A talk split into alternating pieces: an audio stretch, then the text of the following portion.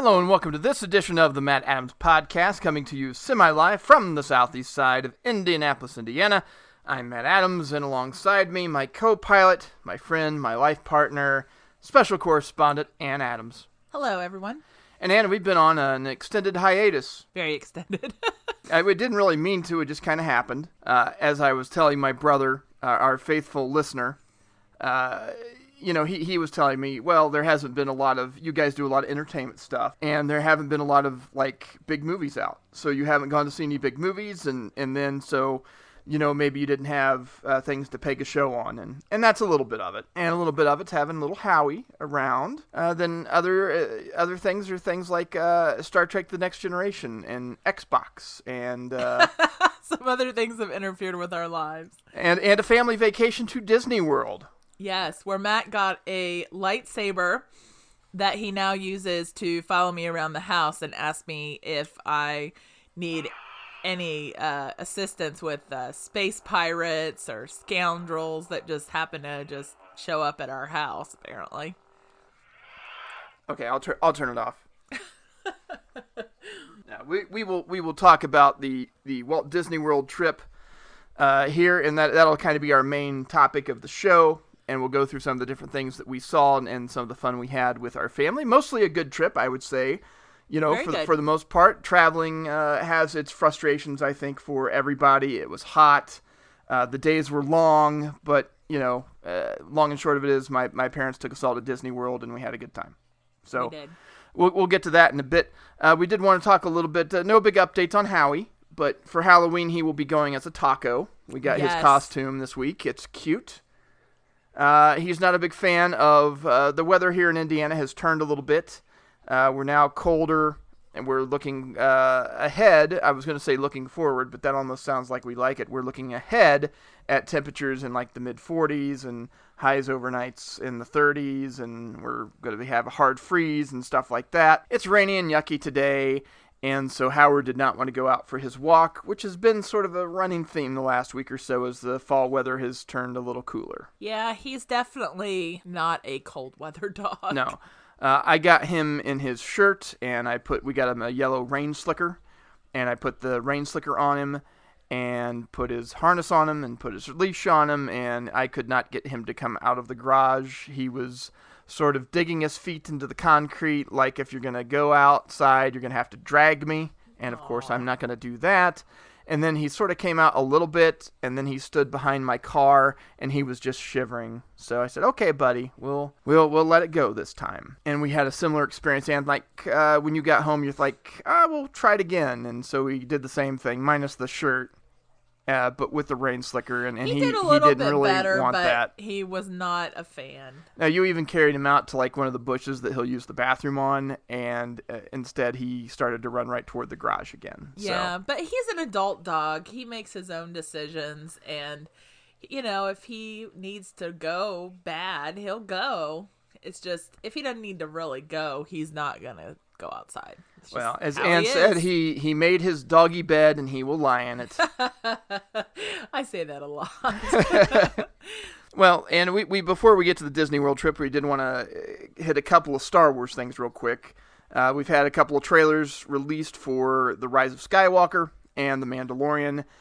We watched the Rise of Skywalker one when it came out. Uh, I think it was I don't remember if it was last Monday or the Monday, but I think it was last Monday during Monday Night Football. And we were like, "Oh, we're going to do a podcast about this," and then we're like, "We never did a podcast about this." so we'll- cover it real quickly. Uh, we watched it uh, before the show, and then we also watched the new trailer for The Mandalorian, which came out yesterday before the show.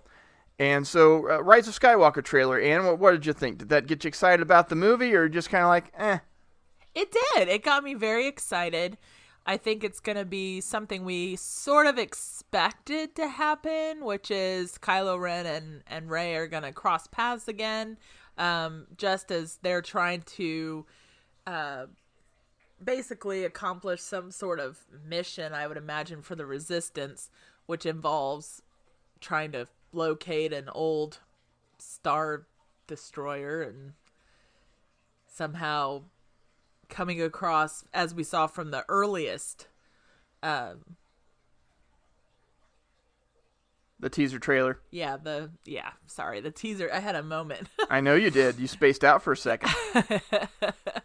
um, the teaser trailer. We saw that uh, Palpatine was back, so it's gonna be interesting. I, I love the image of those Imperial class star destroyers coming out of the out of the yeah, water. that's it looks pretty like cool. It, it was very epic. There were even some sort of like horses that they were riding. Yeah, they have a name for those. I forget what they are because I mean I'm a Star Wars geek, but I haven't quite. Are they from know, like a certain planet or?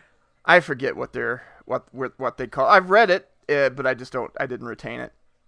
And uh, but yeah, at one point they're riding like horse creatures on top of a star destroyer.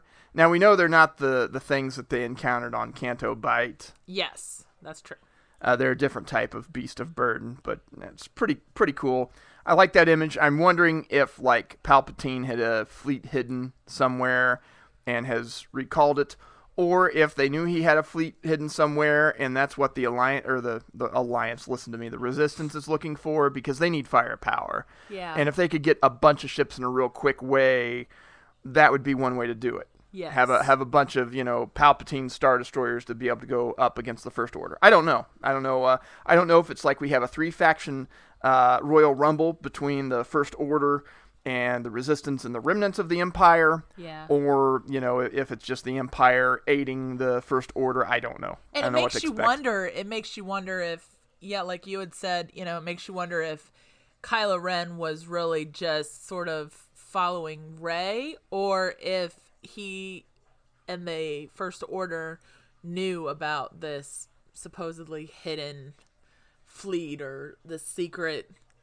um this kind of secret fleet or whatever Yeah, hidden hidden fleet. Uh, now you you did you ever read the Timothy Zahn Heir to the Empire books? You started and you didn't finish. Yeah, I if didn't I finish if them. I remember right. Um, in one of those, uh, in that trilogy, there is a a the Dark Force fleet uh, of dreadnoughts that had kind of been hidden away that they were trying to find because they needed ships. The the Rebel Alliance, the the New Republic at that point did, and so it sort of reminded me of, of that. This this fleet in the in those books had sort of like they'd all been slaved together, which means one ship controlled the destination. They all like, like jumped to light speed, and no one ever knew where they went. And the alliance needed ships really badly, and they located the that fleet. Uh, but also, I believe Grand Admiral Thrawn did as well. And so it sort of reminded me of that. That there's like this big fleet of ships out that could tip the balance of a war, and they need to race to to get to them yeah uh, remind me a little bit of that. Uh, what do you think's going on with C3PO there? Uh, they've got him hooked up to some stuff. He's like, "What are you doing, 3PO?" And he's like, "I'm taking one last look at my friends." i wonder if they're gonna wipe him You think they're gonna wipe his memory, I would not be surprised or maybe because they've done it in the last what two or three films. what if? And this is a theory. At least the I've- original ones. uh, this is a theory I've been seeing going around.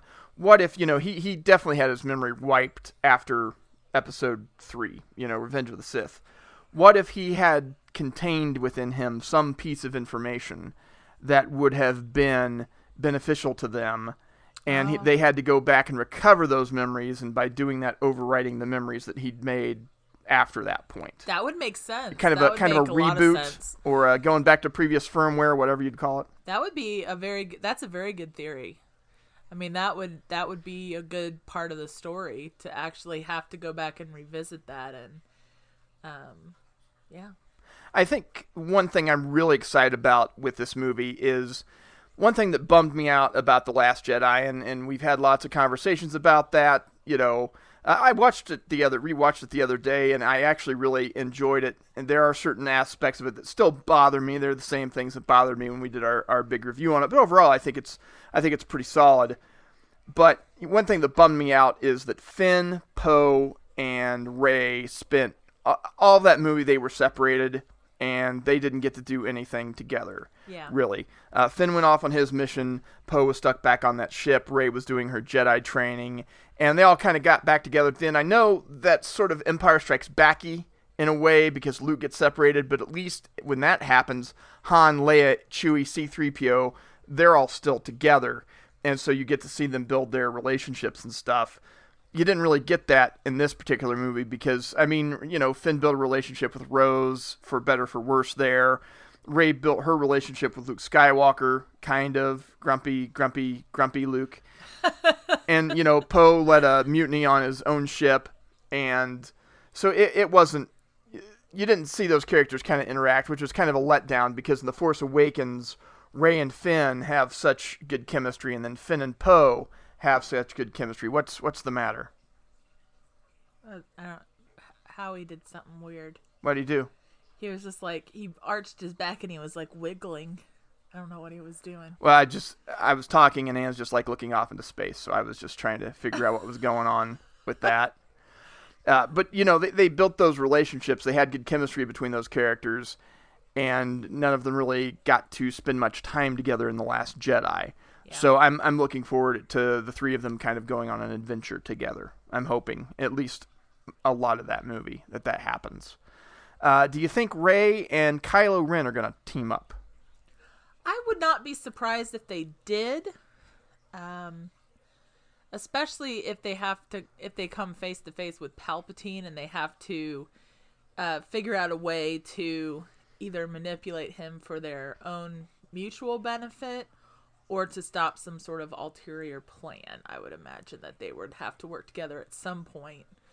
But um, yeah, it, it's it's interesting. I'm really because we talked about in our big review about some of the things that happened where we felt like their relationship sort of fell short or they tried um, Rian Johnson tried to take the relationship in a completely different direction than we thought it was heading. And so I'm interested to see how they're going to fix it. That's my big thing is how they're going to sort of go back and try and fix it or explain away some of the stuff that Rian Johnson did, which I think is going to be hard. But I, you know, I think also think J.J. Abrams, you know, he does a good job with writing and kind of pulling that stuff apart and figuring out what he's got to do to make it come to a good resolution. I think that's probably the, the thing that we've been most critical about with this new trilogy was sort of the revelation that they kind of gave the movies to the directors and let them do their own things. And I think broadly they probably said, "Oh well, this kind of thing needs to happen," and but you can do whatever you want. They didn't really outline things from what they wanted to do in seven, eight, nine, and you can. You, I just mean broad story beats as to A goes to B goes to C by the time you get to the end of the third movie they didn't really do that, and so you kind of have a, a, tonal dissonance between Force Awakens and The Last Jedi. One thing that struck me, I, I recently, for whatever reason, recently, I, I, watched Solo, and then I watched The Force Awakens, then I watched The Last Jedi. And one thing that struck me between The Force Awakens and The Last Jedi was that Snoke really kind of is a completely different character from the first movie into the second one and I know we didn't see a lot of him in the first one, but he doesn't seem quite as I don't know, quite as big of an a hole as he was in the Last Jedi. And it seemed when I mean that is that I I didn't feel I felt like that relationship with Kylo Ren.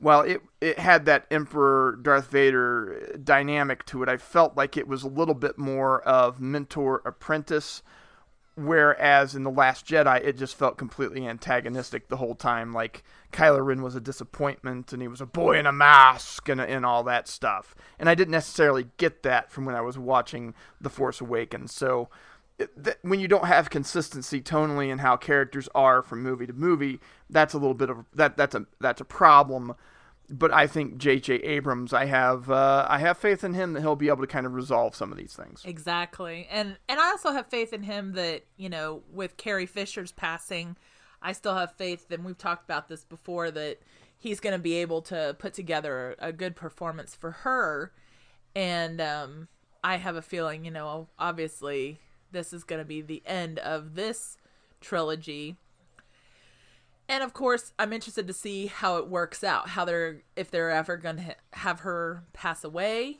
at the end of this movie or if they're going to keep her alive i'm really intrigued by that to see how they're going to do it. By that token, do you think uh, Lando makes this one makes it out of this one alive?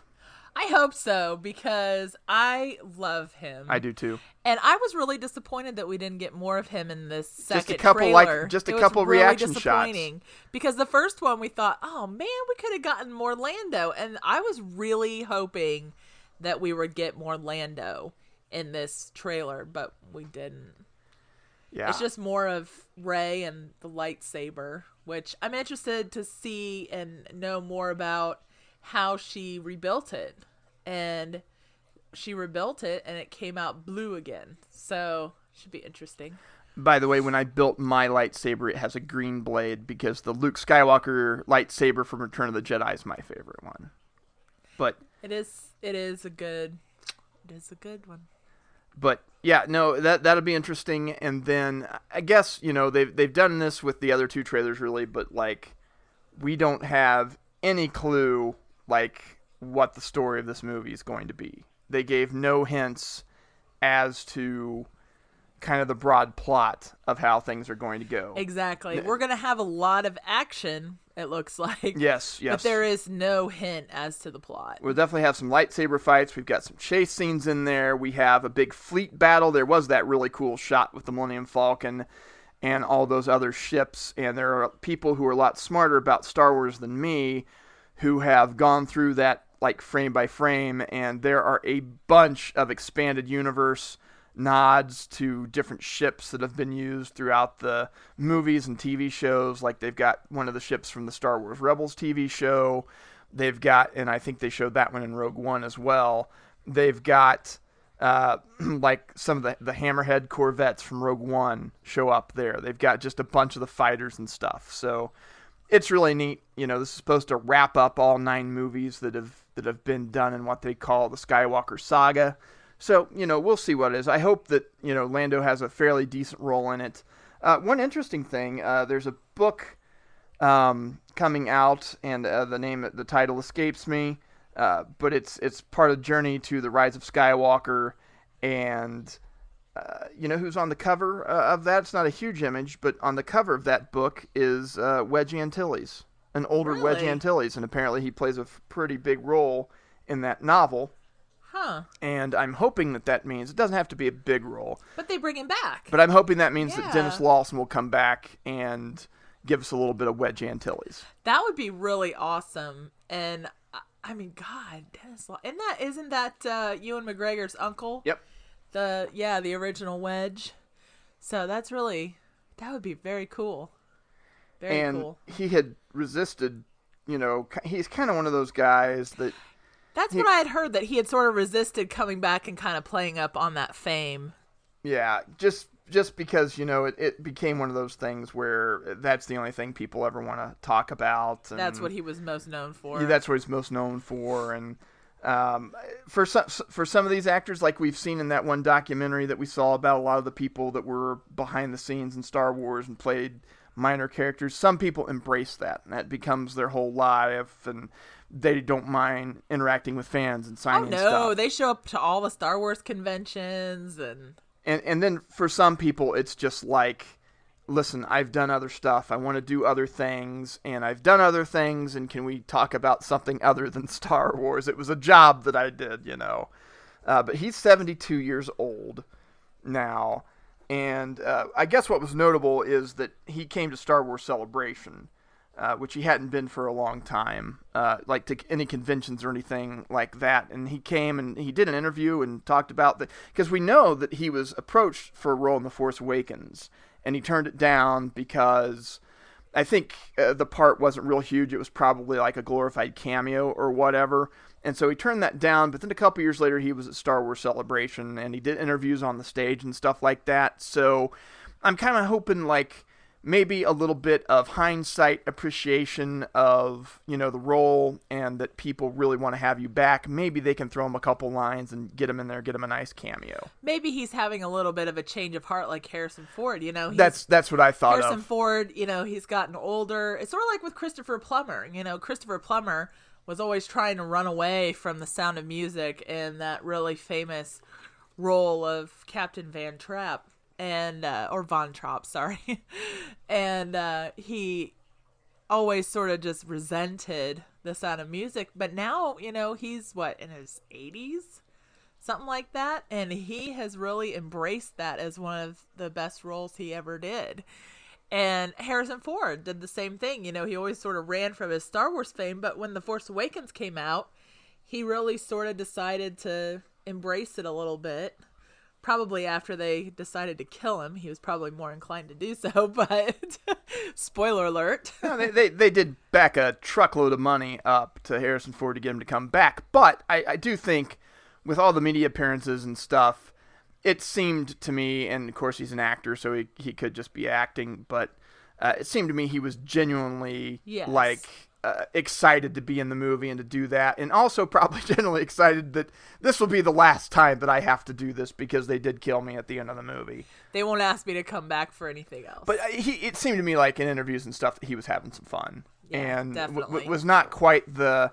He's kind of gotten that reputation as being kind of surly as he's gotten older, and I didn't. I didn't see a whole lot of that. So, uh, Christopher Plummer, by the way, 89 years old. He'll turn 90 in December. Holy crap. I mean, my first instinct was to go to the 90s, but I thought surely he's not that old. And he's wow. close. He's getting there.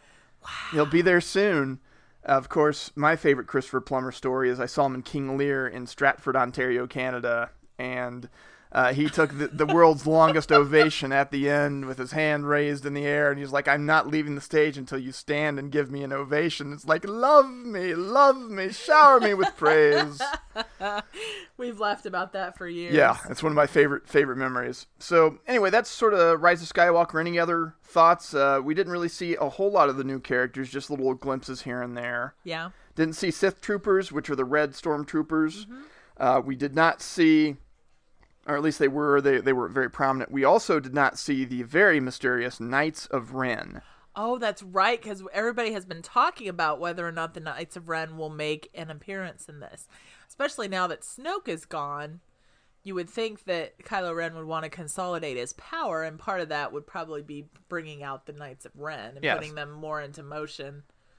So, Yeah, and there's a comic book series, uh, come a mini series that's going to come out about the time that uh, Rise of Skywalker launches, and it's it's all about like Ben Solo's origins and you know how he got into the Knights of Ren and all that stuff. And like they they released a cover the other day of the, I think the second issue of that, and it showed a slightly younger Luke Skywalker from what we saw in the Last Jedi, with a younger Ben Solo, and they were both wielding lightsabers, and they were fighting against the Knights of Ren oh, together. And one of them had a red lightsaber. Which one thing that we haven't seen from the Knights of Ren is in, in the in the images that we've seen of them in, in the visual dictionary and stuff, they don't look like they ha- it looks like they don't have lightsabers very often. Uh, they kind of have conventional weapons, uh, force pikes and, and that sort of thing. But uh, yeah, here's here's the cover. I'll Oh, wow. put a link into it. But you've got the Knights of Ren here. I, you know they're they're dressed in black, different kind of armor. You've got Luke Skywalker here, and then you've got a younger Kylo Ren uh, going up against those guys. wow. And he's got his, um, Luke has his green lightsaber Right. On this cover, and it looks like Kylo Ren has the blue, but it's interesting. But that that's interesting. That's the Kylo Ren comic book that's going to be coming out. So there was a lot of talk about that in the in the Star Wars sphere. Uh, people interested in what was going on in that image on the comic book cover. We'll put a link to it in the description of the podcast.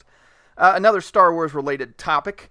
Uh, we just watched the uh, final trailer, I guess, probably for the Mandalorian, which is the the streaming uh, or the TV series coming from Disney Plus's streaming service, which launches on November the 12th. Uh, they are not going to do that Netflix style, so you can binge watch it. They're going to make sure that that's appointment television and release that like a in a slow drip episode at a time type of format. Uh, hard to really tell what uh, kind of the same way with the Rise of Skywalker trailer. They do a good job of getting you into the world and giving you the flavor of you know kind of how everything's going to work there without giving you specifics on what's actually going on. Yeah. Uh, the first trailer that we saw, it looked like he, the, the Mandalorian, who's the Pedro Pascal character, is given a, a task that maybe involves transporting a little girl or something like that. Uh, but this trailer didn't mention anything like that. We just had Werner Hor- Herzog talking and about is life better after the revolution and, and all this stuff and just kind of monologuing to oh man, uh, I tell you, we're gonna need some subtitles if I'm gonna have to listen to that guy. It's pretty bad. Yeah, it. Uh, I understood him okay, but you had to really concentrate on that. Uh, I like it. The trailer starts with the uh, the stormtrooper helmets on pikes, just to kind of let you know that you know the Empire's been defeated. You know they also have uh, Imperial remnants around there. You've got Werner Herzog with uh, his faction. It looks like he's a former Imperial. We see oh Giancarlo Esposito, I believe we see. He looks like he's got some Death Troopers and some Stormtroopers with him as well. And so yeah, he's got a couple teammates. It looks like uh, in there, and you just pretty much, pretty much, you've got a guy in Boba Fett armor running around uh, doing Boba Fett. We don't see his face the whole time. not the whole time. I'm and I'm wondering if they're going to maybe have him take the helmet off, like at the the very last episode of the season, and then you see him more without it, Oh. uh, maybe in seasons to come, or maybe you never do. It would be it would be weird for me for them to cast somebody like Pedro Pascal to be in your show but never show his face. On the other hand, if an actor's committed enough to a role, they'll do that. We saw that in Frank. The one also that I think of is one of the. This is. I, we'll try not to go too far down the rabbit hole. But in the St- Sylvester Stallone Judge Dredd movie, Oh, uh, a lot of people were upset because Judge Dredd takes his helmet off in that. Obviously, you cast Sylvester Stallone. He's in that movie. He wants people to see his face because he's Sylvester Stallone. In the comic book that that's based on, Judge Dredd never takes his helmet off. okay. Okay. When they did a, it wasn't a sequel, but when they did sort of a reboot with Karl Urban as Judge Dredd, he did not take the helmet off in that one. And you've got Karl Urban in there, and he just he kept his helmet on the entire time in that movie because he was committed to that committed to that role because that's how the source material is. So, you know, it could be something like that with Pedro Pascal. And it could be that he takes his helmet off at the end of the first episode and it's just they are showing us shots uh, where he has his helmet on throughout the, the whole show. I, I don't know. We'll have to see. Uh, there's an Ugnaught in there. I don't know if you saw that. He's a, the little creatures from uh, Cloud City that run the carbon freezing chamber. Oh, I don't remember seeing that. There's just a quick shot of one of them sitting next to the Mandalorian. And there's a lot of people. Nick Nolte, we know Nick Nolte voices a character in Oh this show. goodness. A lot of people think that he's going to voice the Ugnaught, but we, we won't know the, the little pig man if he does that. Uh, also, I like the, the name of his ship is the Razor Crest, which I think is a pretty cool name for a ship that is pretty cool.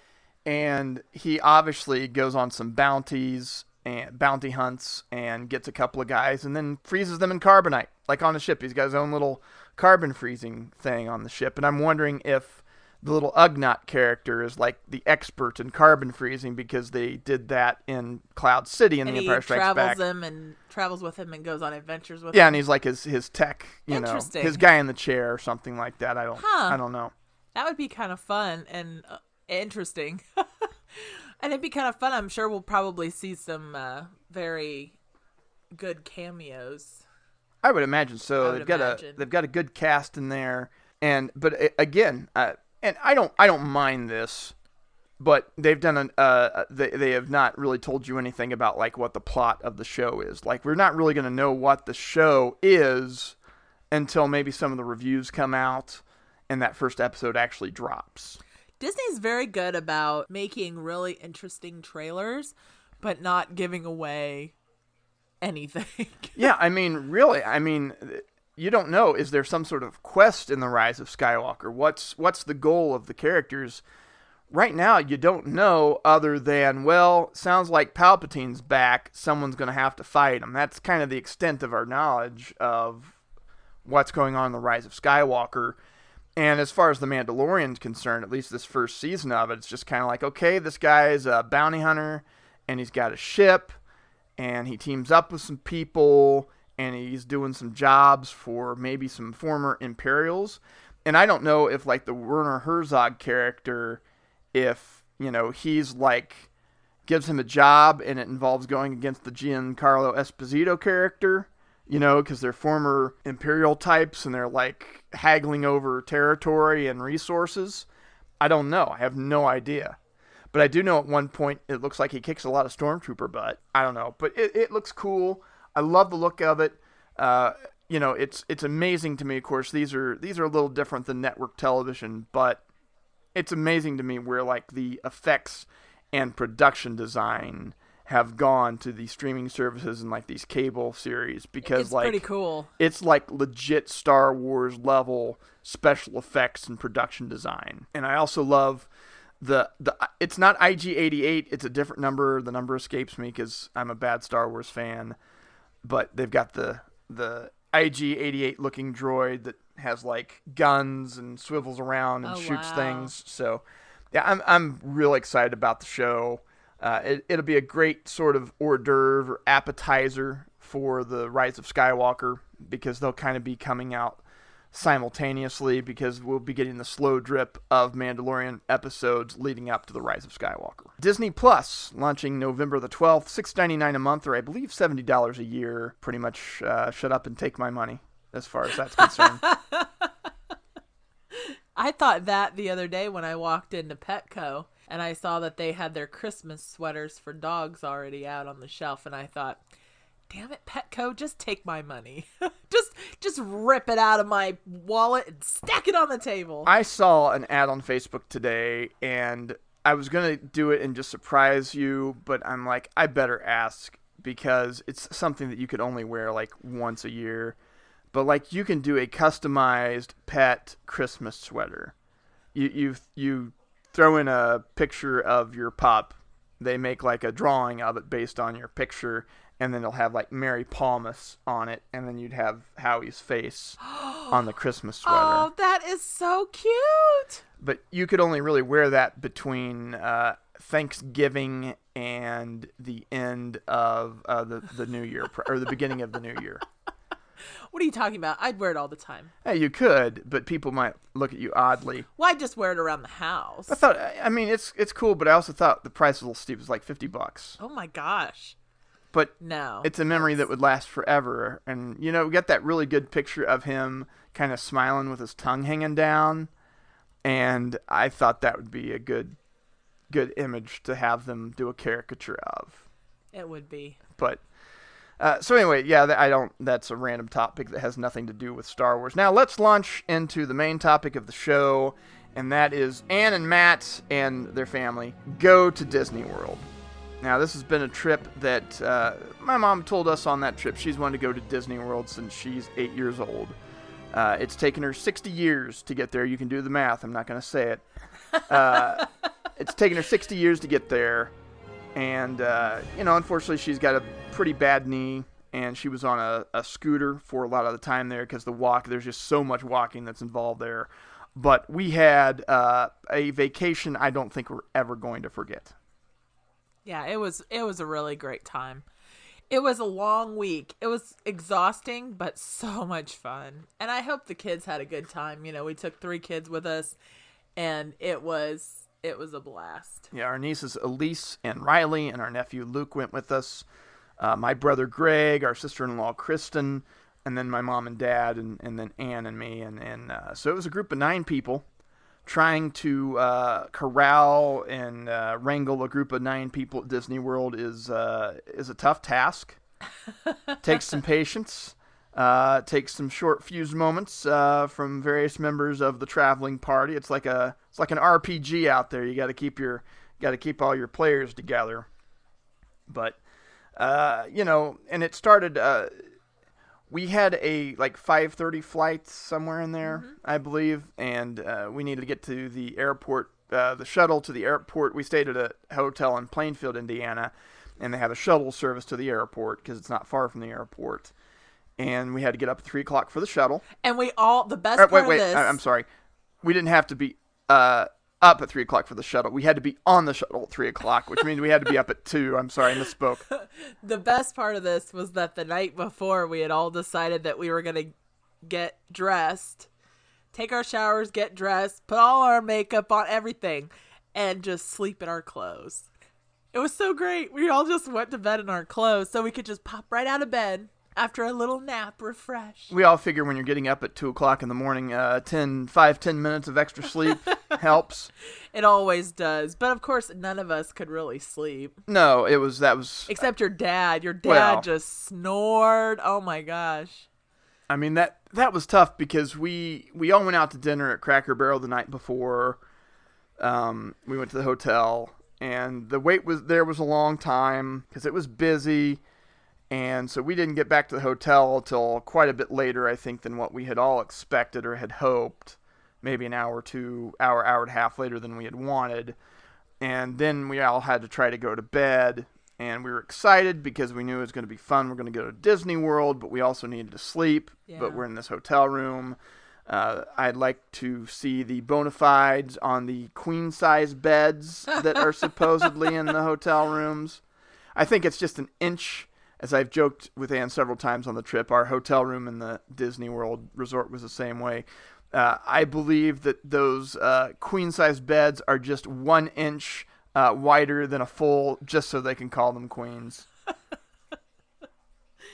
They were not uh, very spacious, that's for sure. And of course, Anne and I transitioned into a king size bed uh, not all that long ago, and I think we talked about that on the show. That it was a non-sponsor sponsor of Nectar, the the the bed company, and uh, so you know we're used to right now. We've we've used to the memory foam mattress and having like lots of real estate to move around and roll over and we did not have that uh, on that uh, that night that we were waiting to get uh, get get our flight. That was see that was Sunday night because we flew in Monday morning, and so you know that was that was rough. I don't think anybody slept real well. Um, we got on a flight, and it was Riley's first time flying, I think, and Luke's first time. It was all their first time flying.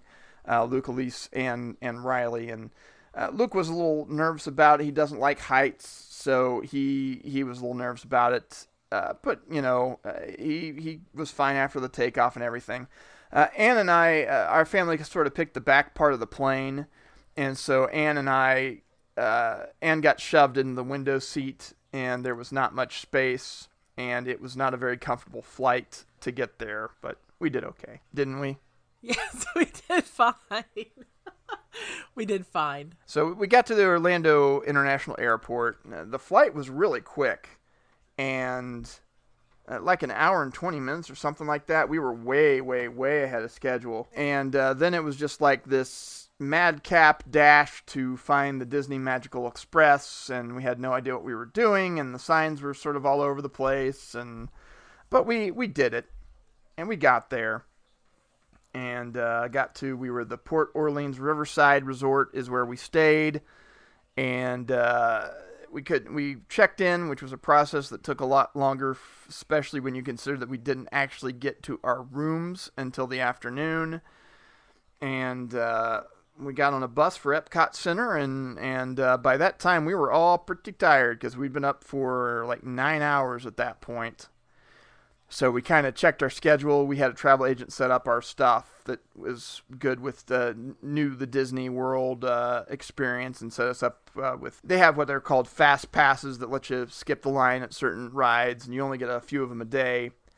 And so uh, I do remember we walked around Epcot for a little bit, and then it was close enough to lunchtime. We're like, we have all got to eat, or we're going to die. Yeah. So we, we ate at this place. Was that the Starlight place? The Starlight Cafe with the because it wasn't the Cosmic Rays was the one with the the guy, the animatronic Yes, guy, That's right. It's the um. It was the electric umbrella. the electric umbrella. That's what it was. The only thing I liked about uh, I had a beef brisket sandwich. Everybody else was like the food was pretty not great.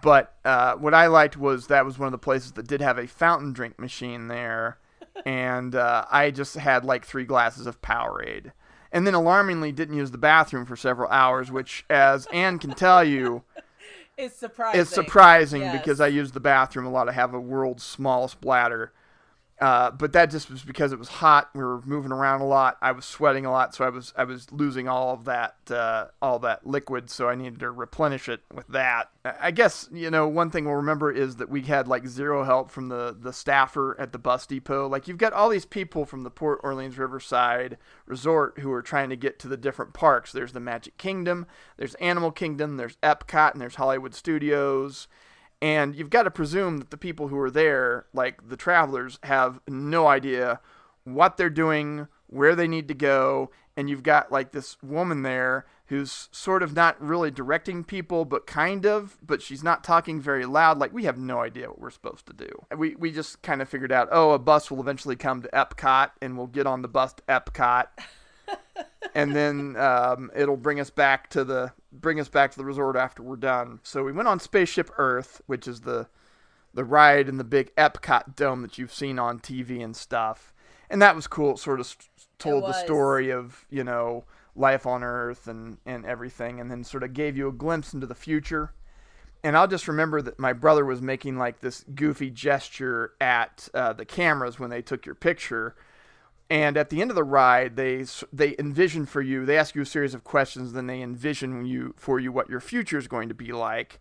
And then they use the picture that they'd taken of you during the ride uh, to act it, it out. it, it's cute, pretty funny. a very cute and unexpected yeah. surprise. It, it was cute. It was fun. And that was like our first ride that we did.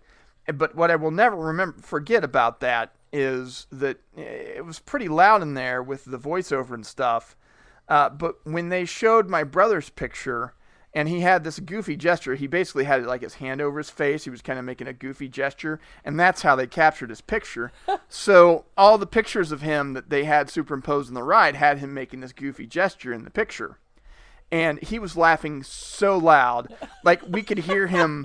We could hear he was in the car behind us. We could hear him over the speakers as they were explaining what the future was going to be like. And I, I, will never forget that. That was really funny. Yeah, that was fun. Uh, the next thing we did was called Mission Earth, and it was like a, a, a space flight simulator. And they had it in two flavors. They had a green flavor that was kind of the more tame version, and the orange one that was just more intensive and threw you around a little bit more. Uh, Greg, Elise, and I went on the orange one. You skipped that ride, right? Because yes. of the motion, uh, and can get a little motion sick sometimes um, and gets a little bit of vertigo, so she didn't want to go on that one. Uh, but the rest of the family went like in the green side, right? Sounds fun, yeah. And it was neat. They took you uh, basically on a mission to Mars. Um, your your flight crew had four people in it, like a navigator, a commander, a pilot, and an engineer.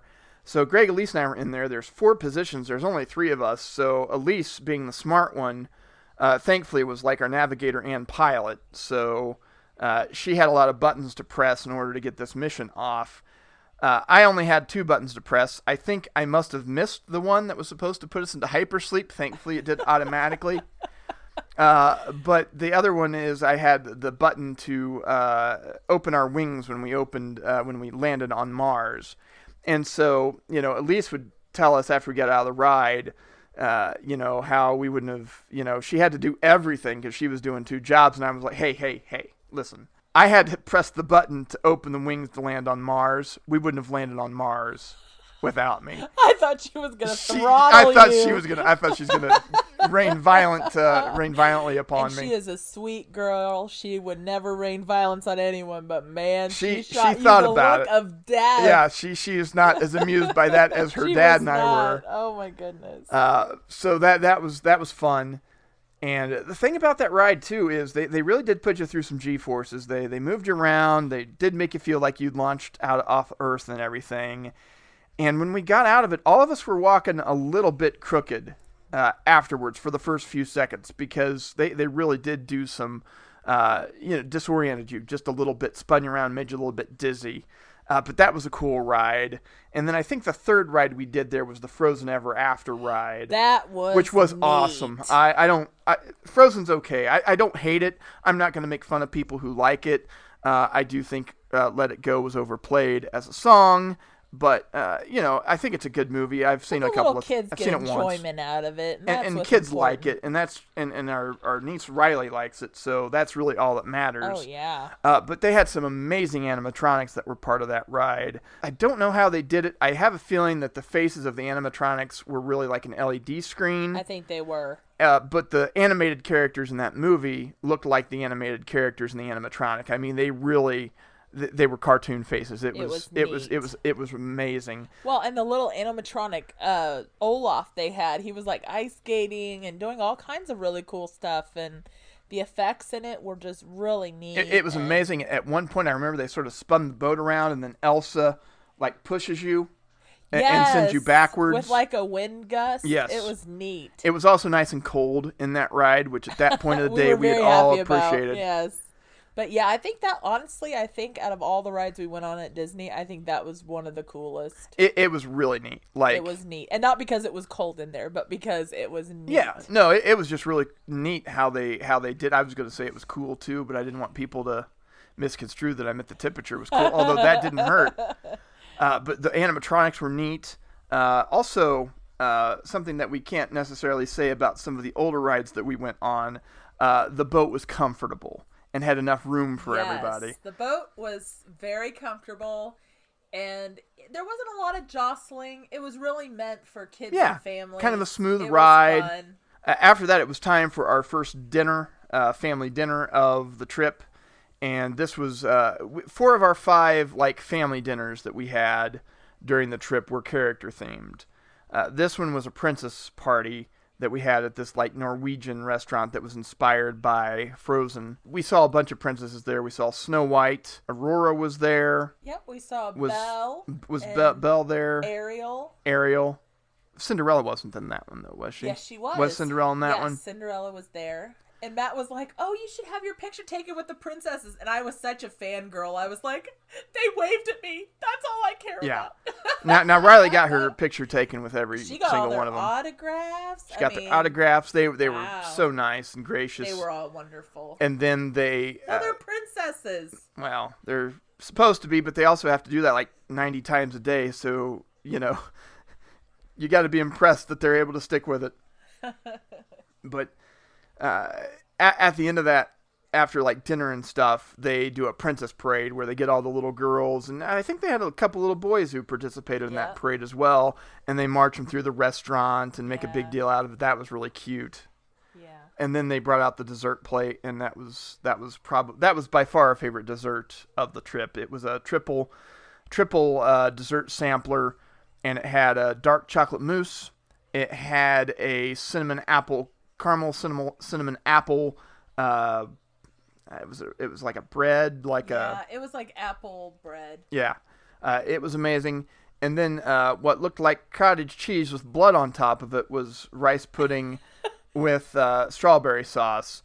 Um, but it, it actually was really good. Like we were That is a uh, surprising. delicacy. We were very surprised by how good that was. it was very good. I had the Norwe- Norwegian meatballs uh, in that dish, and they were really good. At that restaurant, if you didn't want to order like the main entree stuff that's kind of international cuisine, you could order off the kids menu, but they'd give you an adult portion. So a couple people in our party, uh, specifically my father, took advantage of that. Plus the kids. Uh, what what was the cutoff date for age? Was it eight? Was it eight? Is eight and over? Something like that. I can't remember if it was eight or nine, but if you're if you're over the age of nine, you're considered an adult at Disney World. So like Elise and Luke, when they would order off the quote unquote kids menu, they'd actually get the adult portion because Riley was the only child, technically speaking, that was It's part of our interesting group. that they do that at Disney. Yeah, because you know they ask you, oh, how many people in your party? Nine. How many are kids? Oh, well, we've got we've got three kids with us. Well, how are, old are they? Well, you know, thirteen and eleven and five. Oh, so you have one child and eight adults. It's Oh, very weird. I guess we have one child and eight adults. it's very strange. So we uh, we ate there, and then we got on a bus back to the resort, and finally got to our see our rooms and stuff. Because the thing that's nice about the Disney Magical Express is they take care of all the checking of the bags for you. They they take your bags and they check them. Um, or you've checked your bags obviously at the airport that you flew from, but then they just you you've tagged them with these Disney Magical Express things. They retrieve your luggage for you and they take it to your room. Anne had a bag, I had a bag, mom had a bag, dad had a bag. We had four bags in our room. Greg and their crew had pretty much two bags per person. And like we were, we ran out of the yellow tags for the bags for those. Yeah. So we were getting a little we were a little concerned, but everything made it back to the room. I mean, it's I, I'm sure they don't get it 100% right 100% of the time, but for us, it worked out really, really well. So we kind of learned the lay of the land about our resort, and I, when I say that, I say it sarcastically because I don't think I ever knew where I was going in that resort in any of the five days that we were stumbling around there. Like I knew how to get to the bus depot, kind of, and then I knew how to get back to the room, kind well, of. I will say, at least they had signs. But if you, we joked about this many times. If they ever Jurassic Parked those signs where they got spun around in the rains, in the rain, it would be really hard to find our way back because everything looked the same.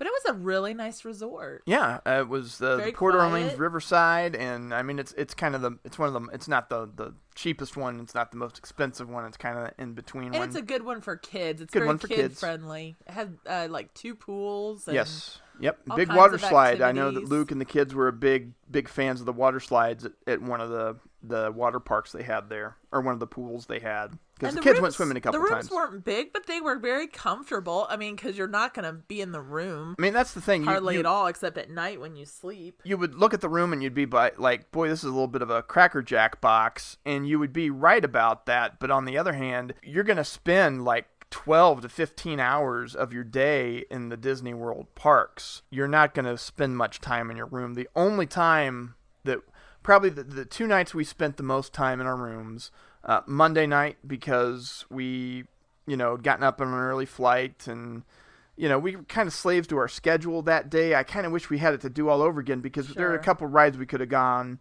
and stood in line for and, and gotten on them, and you know maybe had a A little lot bit of more it is to do we there. were just so tired. So and tired. Epcot though, but Epcot was so spread, spread out, very much so. And we were so exhausted. It was like, yeah, we could go try and find other stuff to do, but it was like it was too far to walk. yeah, we just wanted to get back and, and get our things settled in our room, make sure our bags got where they were supposed to get Plus, the. Magic Kingdom was we had two days at the Magic Yes. Kingdom, and so we were ready to get to Yeah. bed and wake up and do that. because we, we knew i mean yeah epcot's neat and it's got stuff to do and everything but really the magic kingdom is is the thing that you really want to go and see we spent the most time in the room on monday night and then thursday night uh, thursday night we'll get to that a little bit later but we took a shorter bit of a day on thursday night uh, tuesday was our first day in the magic kingdom and we packed a ton of stuff into that particular day. Um, we started off with the carousel, the Prince Charming carousel, Yes, and had wanted to ride that am- for like ever. I am obsessed with carousels, and I have always wanted to ride the one at Disney World. A- At this point, too, Anne was really having, uh, she got a bad ankle, and it was really acting up on her. And we were going to try just a wheelchair, do some pushing around, but that that was not going to fly. So we ended up renting a scooter, and but I, I think that was a good, I think that was a good move, made the trip better for everybody. I, I think it's great. I think, honestly, that is one thing I learned about myself on this trip. I mean, I'm not really self conscious about riding a scooter. I mean, it doesn't bother me. But at the same time, I think I had to sort of convince myself that I needed it because six days, oh my God, that's so much walking. And by the end of it, I was glad that I did it because we, I mean, you looked at your steps. I mean, you did what, 42,000 something? Uh, shoot, I had, I had it all. written. 42,000 steps? I averaged about 8.5 miles of walking per day. I averaged 18,500 steps per day. The low end of that was 13,500. That was on Monday. The high end of that was 23,500 steps on Friday in Hollywood Studios. Wow. And Hollywood Studios Day, I walked like 10 and a quarter miles on that particular day. That one you also got up at like 5 a.m. Yes, yes.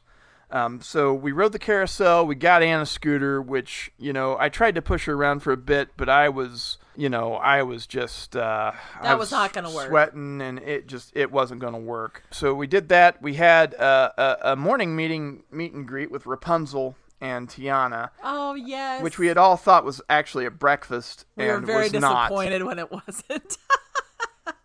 but the princesses were nice. We enjoyed seeing them. And the pictures turned out great with the kids, and that's really the reason we went.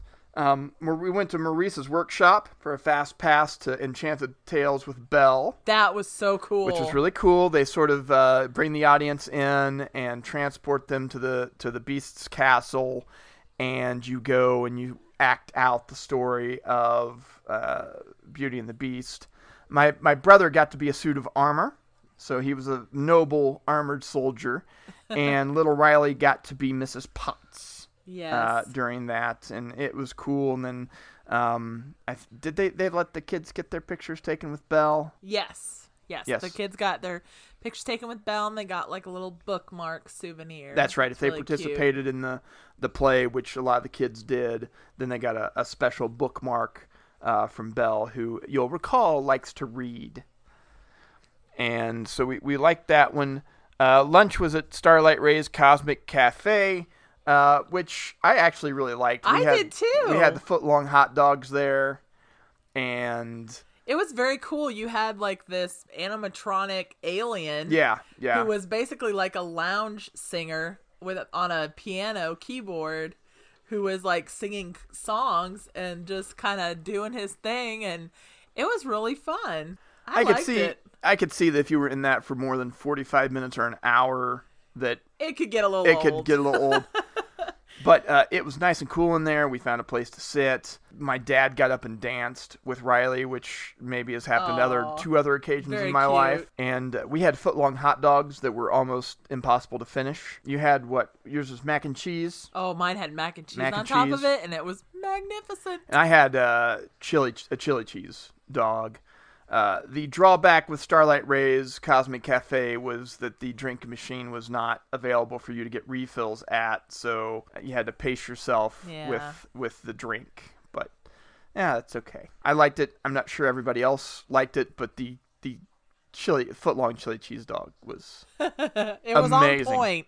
and I, I had a hard time finishing it, but I actually almost accomplished it. After that, we went on uh, Under the Sea, the story of the Little Mermaid, which was kind of just this little. It sort of reminded me. It wasn't as cool as, but reminded me a little bit of the Frozen ride. Just kind of a little thing you got in, fairly gentle ride. Like a little clamshell it takes Yeah. you through the story of Yeah. the little mermaid. That was really cool. Although I will say that I liked the Peter Pan ride better. Yeah, yeah. Peter Yeah. Pan was really cool. We took a break to the Hall of Presidents, which is something that I know that my mom and Anne both wanted to see. It was really neat. We needed that too because it was air conditioned and you know, we had a place to sit for a while and that was nice. Uh, the animatronics are amazing there. I loved it when they were because they do they go through and not every president speaks, but they do introduce every president, and it's pretty neat because uh, they're all sort of sitting up there in the stage on the stage, and like when they say their name, they would acknowledge, they would nod their head, or they would, you know, sort of make a little bit of a gesture, and you could see some of them had their legs crossed and their feet would kind of, you know, move, like yeah, real people. they had kind of like little idiosyncrasies. Yeah, little idiosyncrasies. We like that. Uh, we went to the, uh, you know, it's a small world, and uh, oh my gosh, they I thought we were gonna be in that boat going around in a circle forever because It lasted a while. It did, and of course the boat. I think that was probably the most uncomfortable It was. boat. Yeah, it's an old ride, rode so on. it could use a refresh on the boats. I think It was just so low. Even Matt, when we got in, he goes, it's a low rider. he goes, it's a low rider. Because I mean, you sit, but then you're like sit. it like you go farther down than you expect. So we did Pirates of the Caribbean, which Luke really liked, oh, that was and neat. it was neat. And it was very cool. I, I, I- unfortunately we didn't get to see the original Pirates of the Caribbean when it was still around. But you know, I think it's kind of cool that they were able to update it with the Johnny Depp characters and the other characters from the Pirates of the Caribbean. I think that's really neat that they did that. And I, I did not expect uh, they had kind of this uh, blind drop that you do in that one with a li- not not a huge splash, but a little bit of a splash, and that was kind of neat because it goes all dark, and then you go down this thing, and then when you come out, it's like cannons are blazing because these two ships are having a fight. Yeah. and and that, that was cool. Uh, I, I really liked it. I don't know if uh, I know Luke did. I don't know how much other people I don't think it. Riley liked it, but No, I I think, think your so mom and I think most people on our I think we liked it. General consensus was it was good. Uh, we did the Dumbo, the flying elephant ride, which is just a little car that you get in and it raises you up and spins you around. And I think some of those height. old rides were the most fun. Like we loved the Dumbo ride. I love we Dumbo. Loved the teacup ride. Yes, yes. Uh, we did Dumbo, and then several of us went on after Dumbo, and we only did Dumbo the one time because there was a little bit of a line at Dumbo, and we some of the rides you could get in and go right out and do them again, but Dumbo, I think since it's a classic ride, I think a lot of people want to do it. After that, uh, some of us went on the Barnstormer.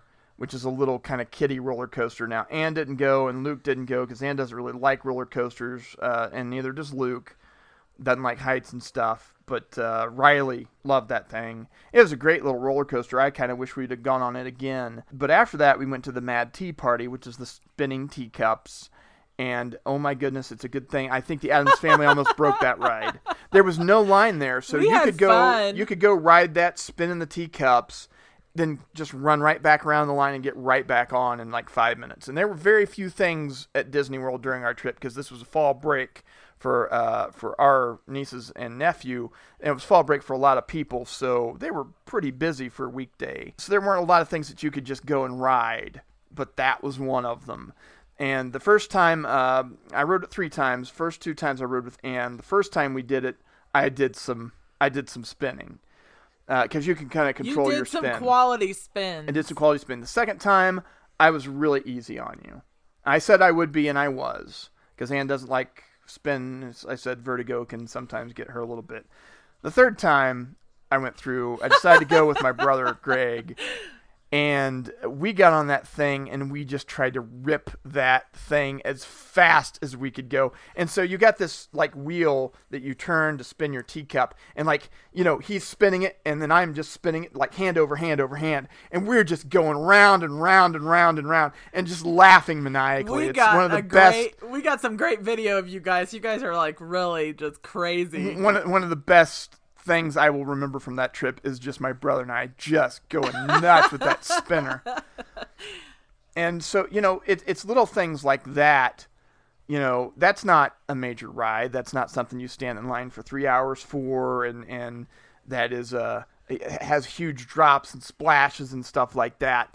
But that was a really fun ride. Like we were hoping because there are some rides that are sort of derivatives of other rides. Like Aladdin, the Magic Carpets of Aladdin is similar to the Dumbo ride. The Astro Orbiter is similar to the Dumbo ride. The Triceratops spin is similar to the Dumbo ride.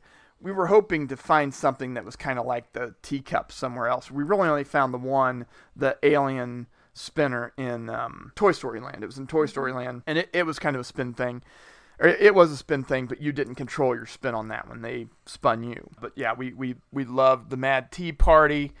Uh, we got on board the Magic Carpets of Aladdin, which was similar to the Dumbo ride. There was, how could you get, we got a little bit wet on that one. They had those fountains in that one, like at the, I got wet on that ride.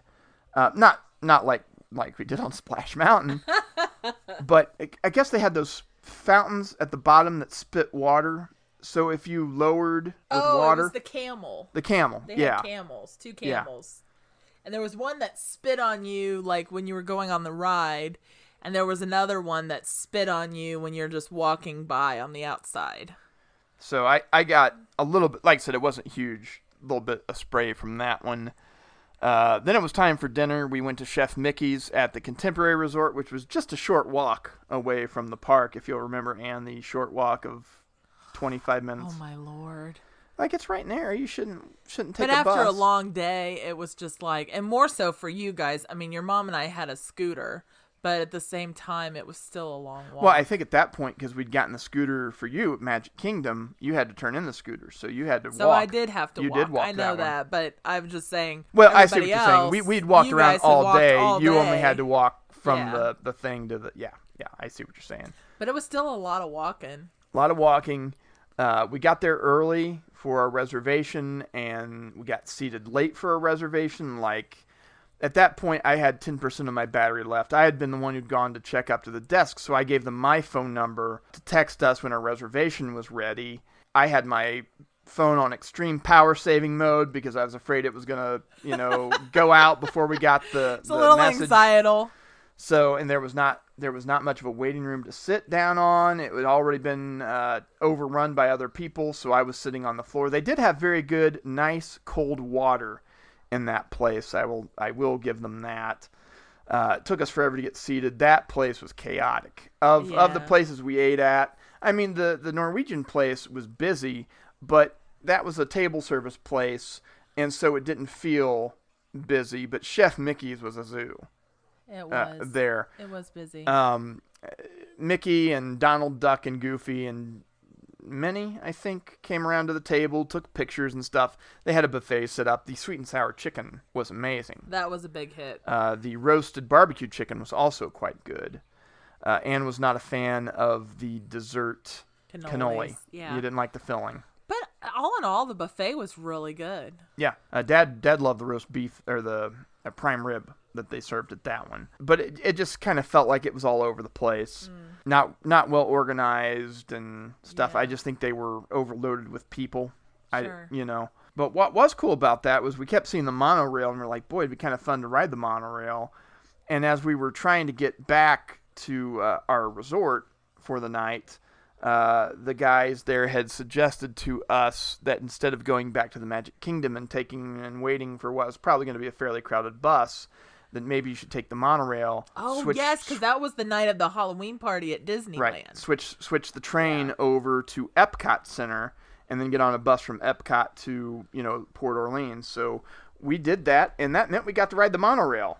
Yeah, that was Which was really cool. That was very neat. Uh, the unfortunate part of that was then they couldn't get mom scooter on that bus so we sort of separated greg stayed back with mom on that one and then when they got the scooter off the bus at the depot at port orleans they couldn't get the scooter to go and so we had to like leave mom's scooter there overnight and we called the place and they tagged it and stuff and then when we got there at the West Depot in the morning, what we found out was that the guy that had taken the scooter off helped the driver that had helped her take the scooter off the bus had left it in neutral.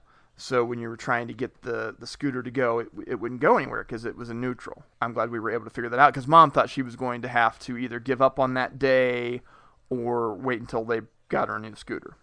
So we were, we were fortunate. But I do remember the guy that drove us was this very nice bald British man.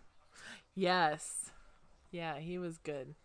And then on the way back to the rooms that night, I believe it was we ran into some people who had some fast passes. Do you remember how that how that went down? Yeah, we were. Well, it was uh your dad and Kristen and the kids and I, and I think you had. I can't remember what you were doing. I don't remember if you were with us or what you were doing. I might have been wandering aimlessly around trying to lead the party back to the think to, to the resort room. But this really nice man, he had said that there were uh, some tickets. He had given us, he gave us some tickets, asked us, you know, if we were going to the Magic Kingdom, and we had said yes, that we had one more day. And he said, well, he said, we're leaving in another day or so, and we have these extra fast passes left, and we weren't able to use them. and they were only good at Magic Kingdom. Yes. And he basically, I think he had insinuated that one of the rides that they had wanted to ride Had been down. yeah. Yeah. So they ended up getting fast passes for something else, but they weren't going to be able to use them. So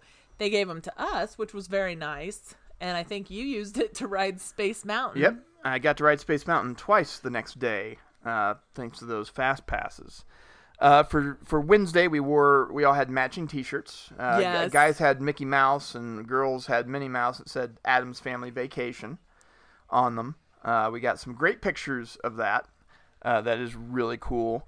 Uh, we started the day off in Tomorrowland. We rode the Carousel of Progress, which I think probably is a little kitschy, but But I it was loved cool. it. I thought it was neat. I know I'm weird. I like those animatronic things, though. I think they're so fun. I suppose we didn't really do our homework, but for a few minutes, some of us thought it was an actual carousel, like an indoor carousel. Your dad. yeah. Um, whereas it's a very classic Disney ride that takes you through different eras of technology to see how the, the world has changed. Which uh do you remember which expo they they did it? They did it at like a World's Fair or one of I just remember that it, it was like a World's Fair. That's all they I remember. debuted it. I wanted to say it was in the 60s. Yeah, maybe. it had to have been somewhere in there. They said, and then I, because they had a little You blocked it monologue out. about it, and I just there's so much to remember. I I, I forgot. Um, I do remember that we, mom and Anne, parked their scooters next to the ride, and then when we came out, they had moved the scooters, and we all had a moment of panic.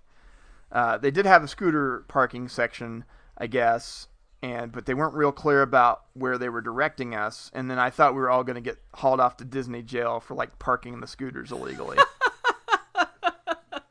God love him. This lady was like over by the orange wall, and we're like, there's like three orange walls in here, and one of them moves. So like, Right. which orange wall are we supposed to park next to? And we were lucky because when we were getting out of the carousel of progress, Dad just happened to see this guy like pulling Moving the our scooter, scooters, moving the scooter along. So we were able to find those. After that, there wasn't much of a line for the Astro Orbiter, which is a version of the Dumbo Flying Elephant ride, pretty much, uh, except it's rocket themed and it sits up high. You have to take an elevator to get up to it, so you get a really cool overview of Tomorrowland. But those cars are from like the 1960s. They Oh are not built for people of our size. They were hard to get in and out of, and Anne pretty much wrenched her back trying to get out of the out of the car. Oh, It's it was low sitting, and it's just not meant for tall people. No, it's not very wide. It's not. Uh, it doesn't have much leg room, and uh, I really wish we had not. I was fine on it. Uh, I was not fine on it, but like I was able to get in and out with some wrangling. But Anne had a real hard time getting out of that, even with some help. I wish that you had not ridden that ride. I think you'd had a better day on Wednesday. Yeah, if you I had. was I was okay by Thursday, but man, Wednesday, I'm glad I had my stu- scooter because man, I really hit something in my lower back that just did not work out Uh, while Anne tried to heal herself, magically. Uh, the rest of us went on the Tomorrowland People Mover, which was this uh, little little open car train that goes all around Tomorrowland. It actually it takes you. cool. It was cool. I think you would have liked it. Um, it takes you through. You get to see inside Space Mountain. Uh, you, Oh, you get to see a, a lot of the different rides and stuff from like a bird's eye view, and it's it's cool. It's it's nice.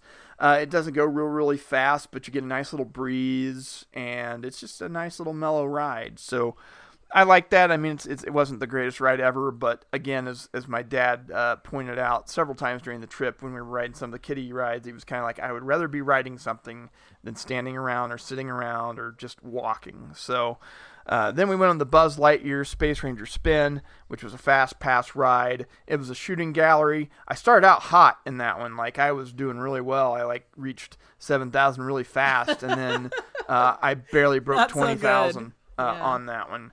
Uh, Greg got like f- I forget what he got, but he pretty much doubled my score, uh, even though I had gotten out to this big thing. But it, it was neat. It was just like you were part of the the you were a space ranger like Buzz Lightyear, and you're fighting Emperor Zurg. So you're looking for these little Z targets. Did you get on that one? no, I did not. You did not get on that one. Um, you know, it, it was cool. We got some neat pictures from that. Uh, I think Dad really liked that ride, but of course, Dad would like a shooting gallery ride. Um, Space Mountain, which I had really wanted to ride, was closed for six hours on Wednesday, and that was too bad because I'm like, you know what? We're only probably going to be here once in my life. Um, if I could go on Space Mountain, I'd really like to, and I'll even stand in line for a couple hours if I have to. The but it it wasn't open, but that was fortuitous, and we'll get to that in a minute. Um, because that ride was closed, a lot of people got fast passes to some other rides, Big Thunder Mountain Railroad and also Splash Mountain.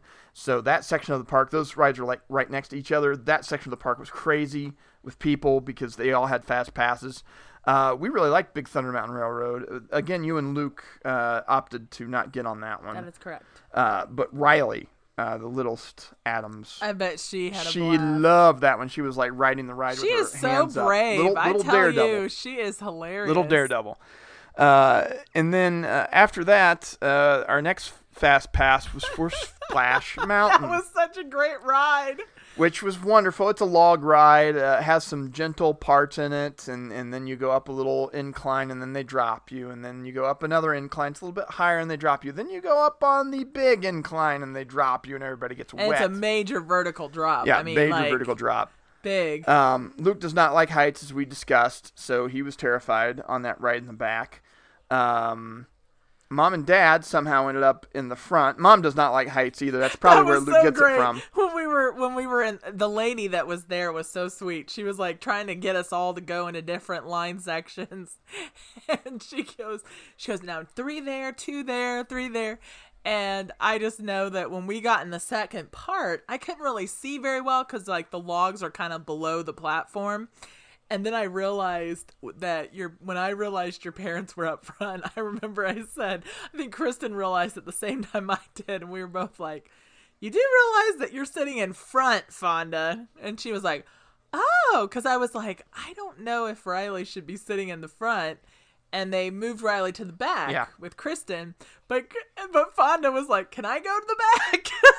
We should have traded rows with Mom. We should have. We should have. I Anne- thought- Anne I well, in it was sort row. of too late by Yeah. then. We couldn't really get out, but There's sort when you get on the right, it's sort of the inevitability of oh, this is where I am. Uh, but but Splash Mountain was great. The picture, the family picture of that is terrific. yeah, the picture from that was great. Mom, Dad, and I all kind of have the same like. Mom actually looks like she's having fun on that. She does. uh, during they the do drop. look like they're having fun. and we all have the same expression. Anne's kind of like almost not looking. Elise has a poncho on, so she's kind of off to the side. Greg's just like, ah, this is a ride. And Luke is turning away. But then there's little Riley, the littlest Adams, with her hands with up her hands air. up. She's the only one in the picture who has their hands up. She looks like she's having the best time. Oh golly, It's I know that it was our sister-in-law Kristen's favorite photo from vacation. it was pretty hilarious. because it, it was pretty good. Um, we ended up uh, going and getting an orange cream soda float, mm-hmm. uh, which was really good. And I bought one for mom. And then I was like, I hope she gets here soon because it's going to melt if she doesn't. And then I'm going to have to drink this second one and it's going to make me sick. I think that was when you guys went to the Swiss Family Robinson Treehouse. Yes, Treehouse. that was right before that. and the less abled, we went to the tiki room. Right, which is something Anne has always wanted to do. So we went to the tiki room. I think your mom and dad really liked it. They especially liked the fact that we were sitting during the Was it was it- animatronic bird Was presentation. it cool in there? It was, and it was neat because they had like the the tiki, the logs started singing, and the birds were singing. It was really cute. So we had a good Did time. it, did it have much of a line? oh gosh, no! It's almost like it was sort of like the Hall of Presidents, where you just kind of go in. Kind of like go a in and they have a theater. show time and then everybody goes in? It's sort okay. of like a theater, and I think it's really one of the only one shows in the park. I think that stops running at like five o'clock. Okay, okay. But and, and Tiki Room had been mentioned as one of the things Anna had wanted to do there, and we were. I was glad she was able to go. And then some of us went through the Swiss Family Robinson Treehouse, which Anne would have liked to have seen, but there were a lot of steps. And uh, there was really not a whole lot to see in it. It was cool to go through. and it was unclear about the wait time, so we I was kind of like, well, we'll just go through the tiki room. we went through it and we got through it in like 10 or 15 minutes. And your mom and dad enjoyed going because it got us out of the sun. Because we were Yeah, the thought, sun was well, pretty what brutal can we do day. to get out of the sun? But and then you had one of those floats waiting for us when we got Yes, back. and then you guys had gotten back from the tiki room just as I was like, "Oh my gosh, I'm gonna have to eat another orange soda float before." It sort of reminded me of the time that I got the uh, that that banana split at uh, at uh, Ritter's. Oh yeah, And it was like super hot outside, and we were and we only were like ten minutes yeah, it from doesn't take long to get home. But that night, it was like it took forever to get home. It felt like, and the banana split was starting to melt. Melting, they didn't put yep. a lid on it, and so it was starting to melt.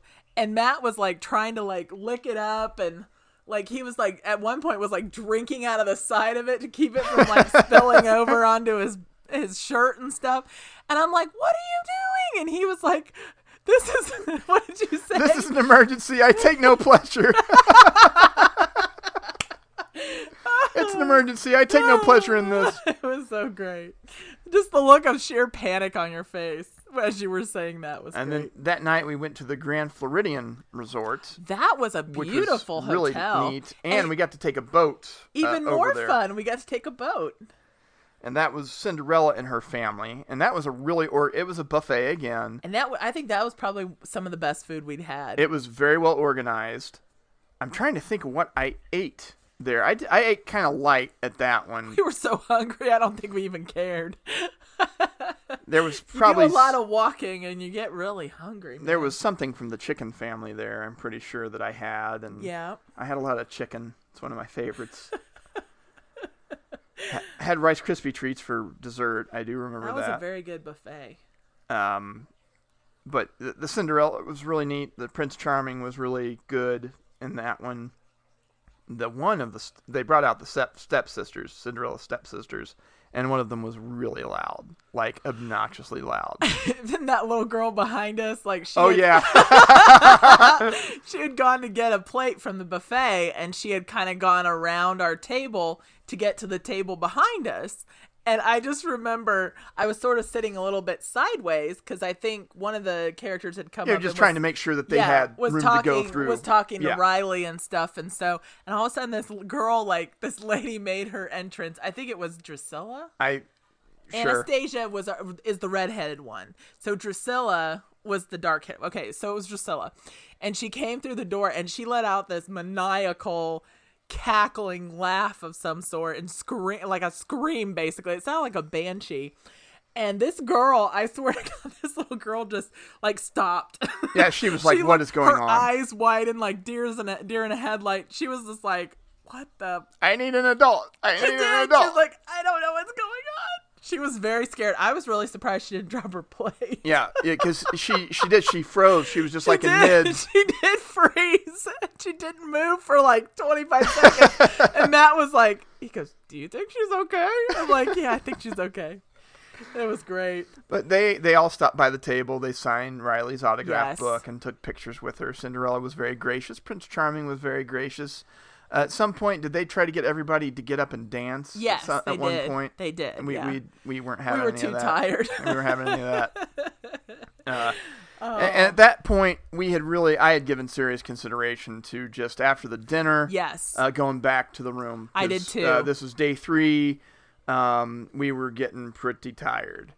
Uh, but uh, as we were on the boat to get back to the Magic Kingdom to get to the bus depot to go back to the resort, I checked the app. Space Mountain had reopened. I'm like, I really want to ride Space Mountain. I'll go stand in line for it for like an hour or whatever, and then I can come back. Nobody has to go with me. I just want to ride it. And Kristen brought up the fast passes that we had gotten from the night before, which we knew about, but we'd kind of forgotten about. This was going to be our last day in the Magic Kingdom, so if we were going to use those fast passes, this was the night that we, we, we would have to use them, or we'd have to give them to, to somebody else. So we decided, Greg's like, you know I'd like to ride Space Mountain as well. So let's take our fast passes over there, see if they'll take them, and we'll go ride Space Mountain. We left you guys to your own devices, and Greg and I walked over to Tomorrowland where Space Mountain was and uh, showed the they had a long line there because remember that ride had been closed for six hours. They'd given fast passes to those people for other rides, and then they got their fast passes, new fast passes, to go on Space Mountain because they'd been scheduled. Uh, fast passes are scheduled, like you have a fast pass from two, say two fifteen to three fifteen. As long as you got in line between those hours, then you could get in the fast pass line. Otherwise, you'd have to wait in the standby line. So anyway, they had this long fast pass line of people, and we just showed our little uh, slips to the the people, the the workers there, and like, oh yeah, you're you're you're fine. You just go through the fast pass line here and just give them to the the people when they're seating you, and they'll take your fast pass. So we did. We stood in line for like ten minutes for Space Mountain, and wow, that is a wild ride. It's about three three and a half minutes or so. Uh, it's it's indoors. It's an indoor roller coaster. It's dark. Um, they project like space uh, stars and stuff on the, but not like in a stupid way. It looks needs like a, a legit like Star Wars space uh, vista above, and it it's fast. Uh, it's got twists. I don't think it has any loops or anything like that, but it does a lot of a lot of side to side, you know, stuff like that. Uh, I don't think I don't recall any corkscrews or anything like that, but it's fast and it's fun. So Greg and I went through that, and um, at the very end of the ride, right before we could debark, uh, there was some sort of delay or something in getting us out of the cars, and so we didn't get to see our pictures on the ride. But for some reason, like if you go to Disney World, you get a magic band that you uh, connect to your card, and that's how you to your credit card, and that's how you pay for everything. So uh, when you go to a ride and you get your picture there, then you can put your magic band, tap it against the screen, and it'll assign that picture to your account. Well, when Greg and I went on Space Mountain, we didn't ever see our picture on Space Mountain. Yet, like the next day, the picture of us on Space Mountain showed up on our account, and we're just like, Twilight Zone. we're like back away slowly. Um, so we still had the one fast pass, and I hated to waste it. So it was a great ride. Space Mountain was a great roller coaster.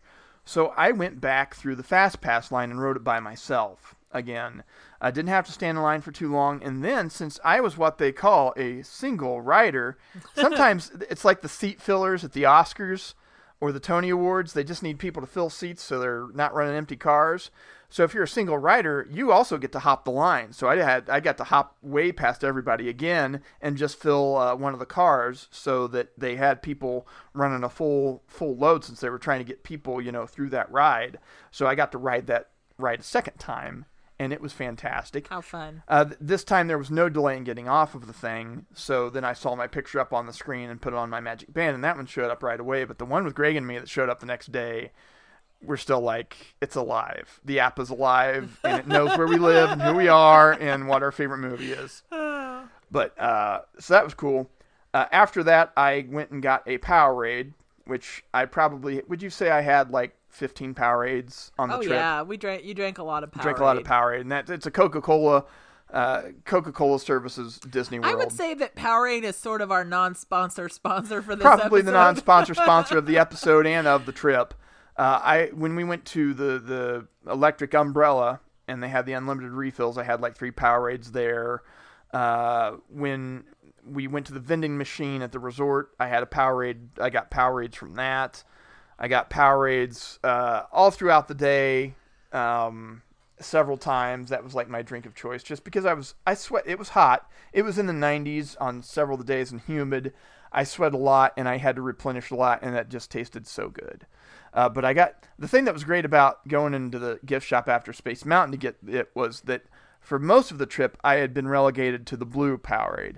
Which don't get me wrong, I love the blue Powerade, but I've also had enough blue Powerade that I was probably capable of peeing a light blue at that time. I was able to get the red one, and that that was great. So the family had decided that night to stay for the light show that they do against the Cinderella Castle. And it took a little while for me to find my family, even though I was right in the vicinity where they were. It's just this crush of people. And it, I probably didn't help that I said we're over by the fountain where with the person selling balloons, There's and he's balloons like, people "There's selling balloons people. everywhere. There's balloons everywhere. balloon people are everywhere everywhere near the fountain selling balloons. Oh. Finally, uh, my mom's like, I'm going to turn the light on my phone and wave it, and then I see this little light in the distance, and was able to find everybody. I feel like there should be some inspirational music when you say Yeah, that. yeah, there should have been. Uh, it, it was an aha moment, and so we stood. My feet were killing me. Oh at that my point. gosh, I really wish that we had.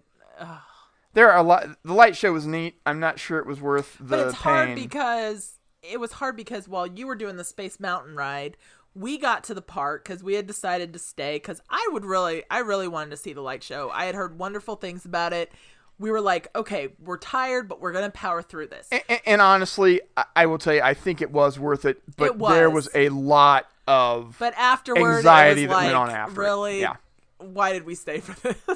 yes.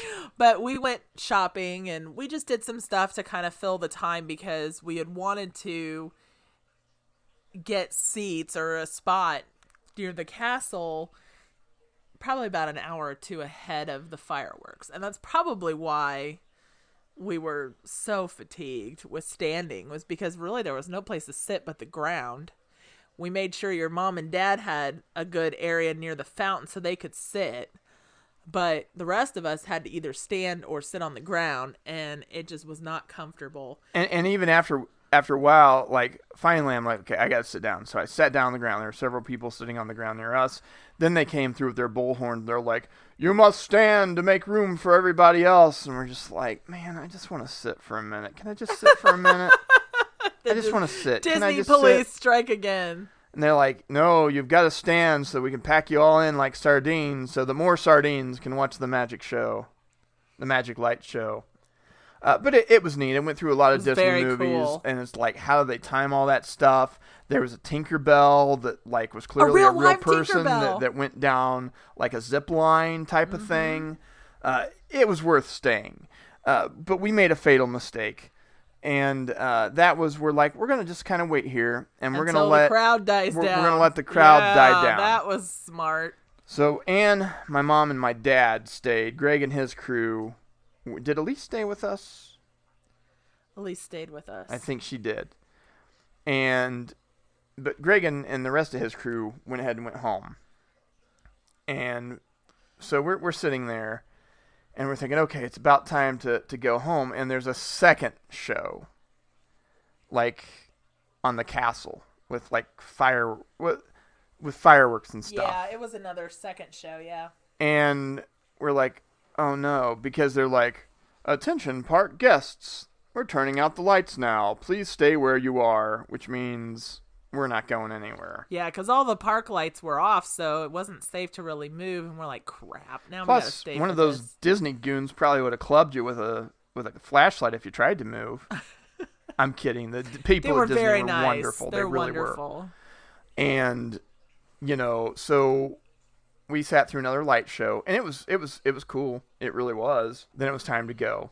And at that point everybody had to get out of there because the park closes at 10 closes quote unquote that light show ended at 10 we got into this unbelievable crowd like i have never It was like a sea of humanity. We it was like the worst we the worst black we friday doorbuster that you could think of multiply it on a scale of about a million You could have just jumped up and crowd surfed in this crowd. It was unbelievable. and nobody had any idea where they were going. Some people were trying to get to the monorail, which we had heard might be a good way to get home, but I don't think it would have been. Uh, some people were trying to get to the bus depot. Some people were just trying to get to the parking lot where they'd park. And they they tried to put up signs and stuff to help, but no one was paying attention. Nobody cared. Nope. They all just sort of moved in a mass. people were going like climbing under the the rat maze Yeah, lines God they love put them. There were these foreigners that were all trying to hop the because you were sort of going in a line around, and some of them were trying to cr- cut across the line and go under the barriers. Some of them with their children. uh, one of them, like, one of them like tipped over a stroller to Oh, get yeah. to get it under the line. to get under. I mean, it was awful. I I thought we were gonna have to call it a Disney employee or somebody to come over and. And, and finally, we did find this. somebody. We're like, "Hey, we're sorry. I know it's busy and there's tons of people here, but like, we're trying to get to the bus depot and we have no idea how to get there." And he's like, "Oh, you just have to go over that way. because you, just know. have to cross the sea of You, humanity. you just have to cr- climb all over the people who are going to trample you. But yeah, you can make it over there." so we uh, we Oh, finally did get there and get to the bus depot, uh, but we didn't get home till about ten minutes before midnight that night. So it took about it took almost two hours that for us to get back to the room night. after the after the second light show. And really, Greg and his bunch didn't beat us by that much getting home, No, considering they they left uh, about an hour before us. They didn't, and it was. um I will say the Disney people. It was great because they did. They pulled out the big buses to try and get as many people. Yeah, we get, we saw an out of there accordion style bus that had Yeah. uh, double double buses because they knew they were get, trying to get a lot of people out of there.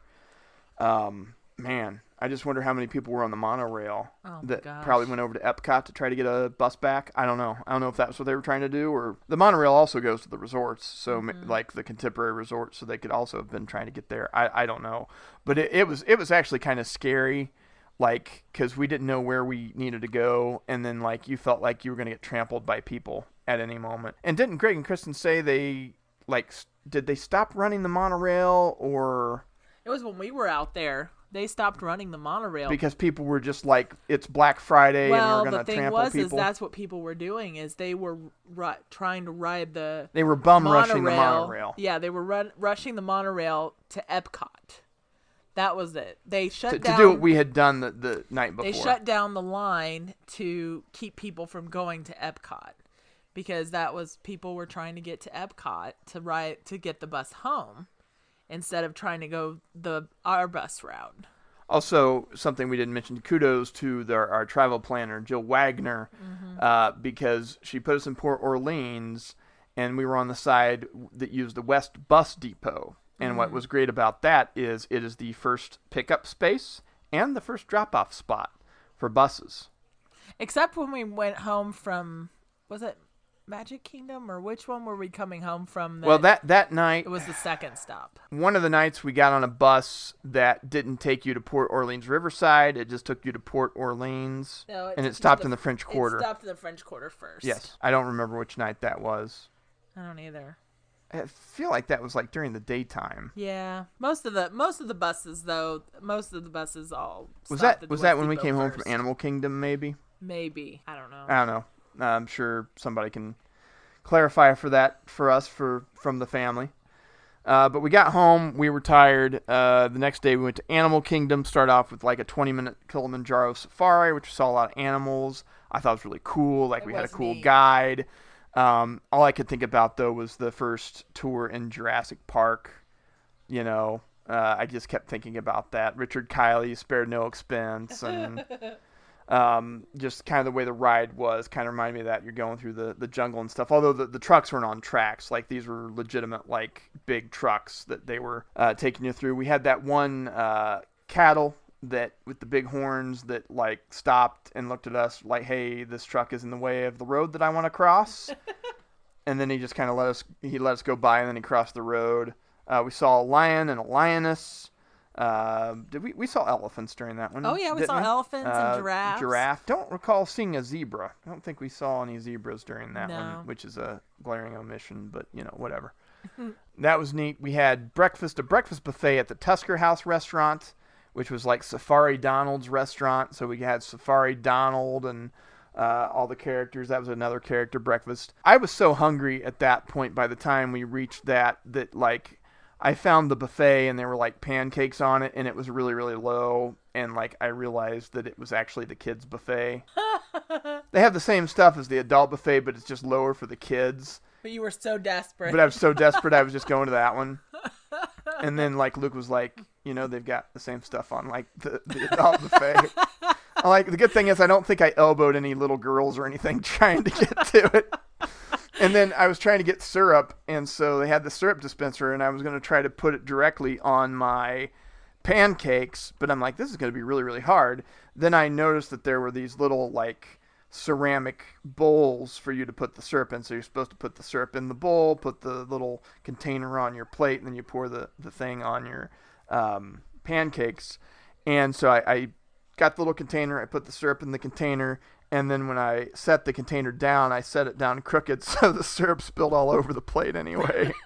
I got like all over my hands. So after I had my first round of breakfast food, I got up and went to the bathroom because I had to wash my hands because they were just like sticky from the syrup. Dad had a cracked coffee mug uh, during that breakfast, and so he spilled coffee all over his shorts because it dripped from the broken coffee mug. oh my god. And so the server uh, apologized profusely and then gave us a pass, uh, a gift certificate to go to any of the Disney stores and get him a new pair of shorts. Although I don't think we ever cashed in on that, which we probably should have because as expensive as things are there, we should have probably found something to use that on. But uh, we did like the breakfast there. We used a fast pass on the Na'vi River journey, which was from Avatar. That Kind was of cool neat. how they recreated like Avatar. Uh, we're not the biggest Avatar fans in the movie, or A- Avatar movie fans in the world, and we don't think we need like 19 Avatar signals, like uh, sequels, like James Cameron thinks we all need. Uh, but it was still a pretty cool uh, ride, just a kind of like the Frozen ride, uh, just kind of a nice, easy, uh, calming uh, trip through Pandora. it was very pretty too. It was lighted. they had done an amazing job kind of recreating the the flora of Avatar world in that. Uh, they had another another Avatar ride there that I think's more of a roller coaster or motion simulator, and the lines for it for, were insane, so we never got on that yeah. one.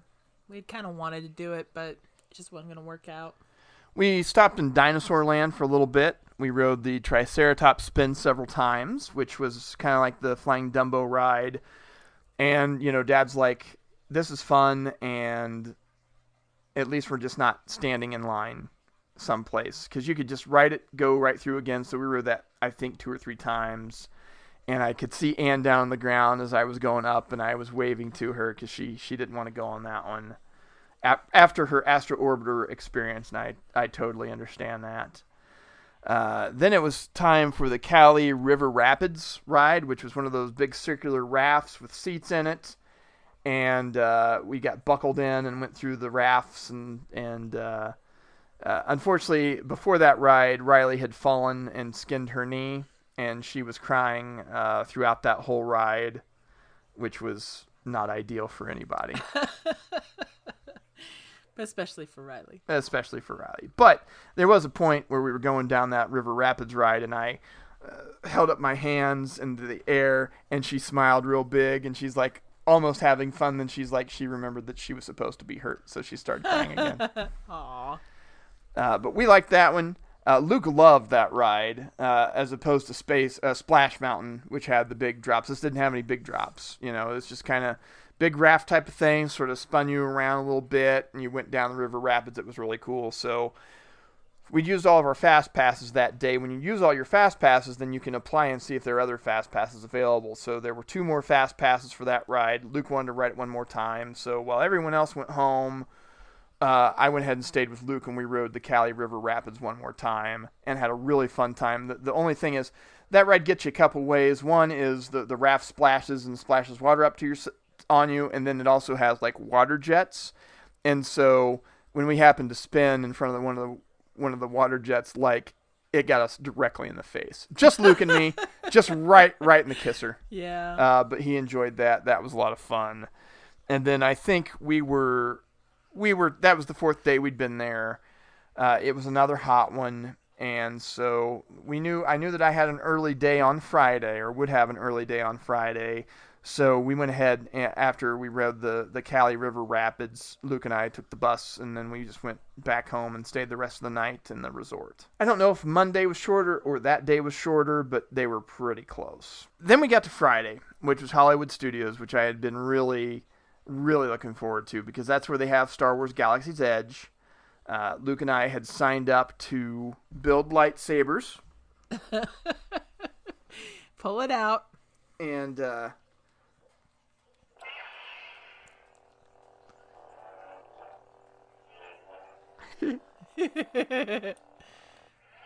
he offers to walk around uh, with that at night when we go on our walk with Howard.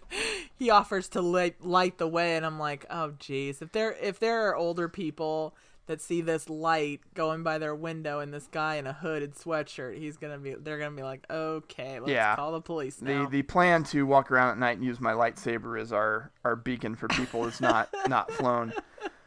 Uh, but we we if you stay at the resort, at one of the Disney resorts, they have what they call extra magic hours, and that means you can get early access to the park.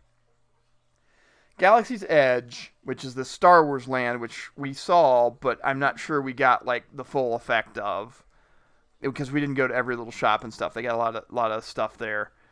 Um, they got a life-size Millennium Falcon. They've got a life-size X-wing, a life-size A-wing. The people in the park that work there think they're on this planet called Batuu and work at Black Spire Outpost. They don't consider they don't act like regular Disney employees and um, stuff. So anyway, we, we got up. I got up at five o'clock that morning uh, because extra magic hours are six to nine on uh, for Hollywood Studios, and we wanted to ride the Smuggler's Run, the Millennium Falcon Smuggler's Run ride. It's popular there. It's new, and also it doesn't have fast passes, so everybody has to go standby. And I mean, let's face it, p- big part of the excitement for me was going and seeing the Star Wars stuff. I mean, heck, we just opened the podcast. We talked about The Mandalorian and The Rise of Skywalker. You listen to this podcast, you know I love my Star Wars. and loves her Star Wars. Um, so, but, and also likes to sleep in. So she slept in a little bit that day. Yes, that day and slept in. but I got up. Uh, my alarm went off. And the funny story is, uh, I went to bed. I got to sleep just fine. I set my alarm for 5 o'clock. Uh, my alarm beeped once. I was up, and as soon as the alarm beeped, the, the table nightstand was closest to Anne. She shut my alarm off. She doesn't even remember doing that, but she shut it off. I'm glad I got up on the first beep. Otherwise, I might have overslept. but uh, Greg, Luke, and I all got up really early. Uh, we caught the 5:40 bus to get over to Hollywood Studios at about six o'clock when they opened, and got over to Galaxy's Edge and got in line for Smuggler's Run. Waited about 30 minutes to go through. It was really cool. It's you sit in the cockpit of the Millennium Falcon. You've got two pilots, two gunners, and two engineers. You all have little jobs that you've got to do, sort of like Mission Space. Everybody's got a little job they're supposed to do. It's sort of an interactive video game, and the cockpit kind of shakes and stuff and uh, so I got to be the gunner the first time, and then I was a pilot. The, the, we went through. We only took about 30 minutes to get through the, the line, and then we're like, you know, that was really cool. So let's go and do the ride again. So we got in line again, and the first time uh, you're on a smuggling mission for Hondo, who's a character from Star Wars Rebels and you're supposed to get some coaxium, which is a hyperspace fuel that they feature in Solo. First time we only got one coaxium. The second time we went through, we got two coaxium. So I don't know what the maximum is, but you know, the second time I was the pilot. It was kind of weird though because like if you're playing, I know they don't want it to be too much like a.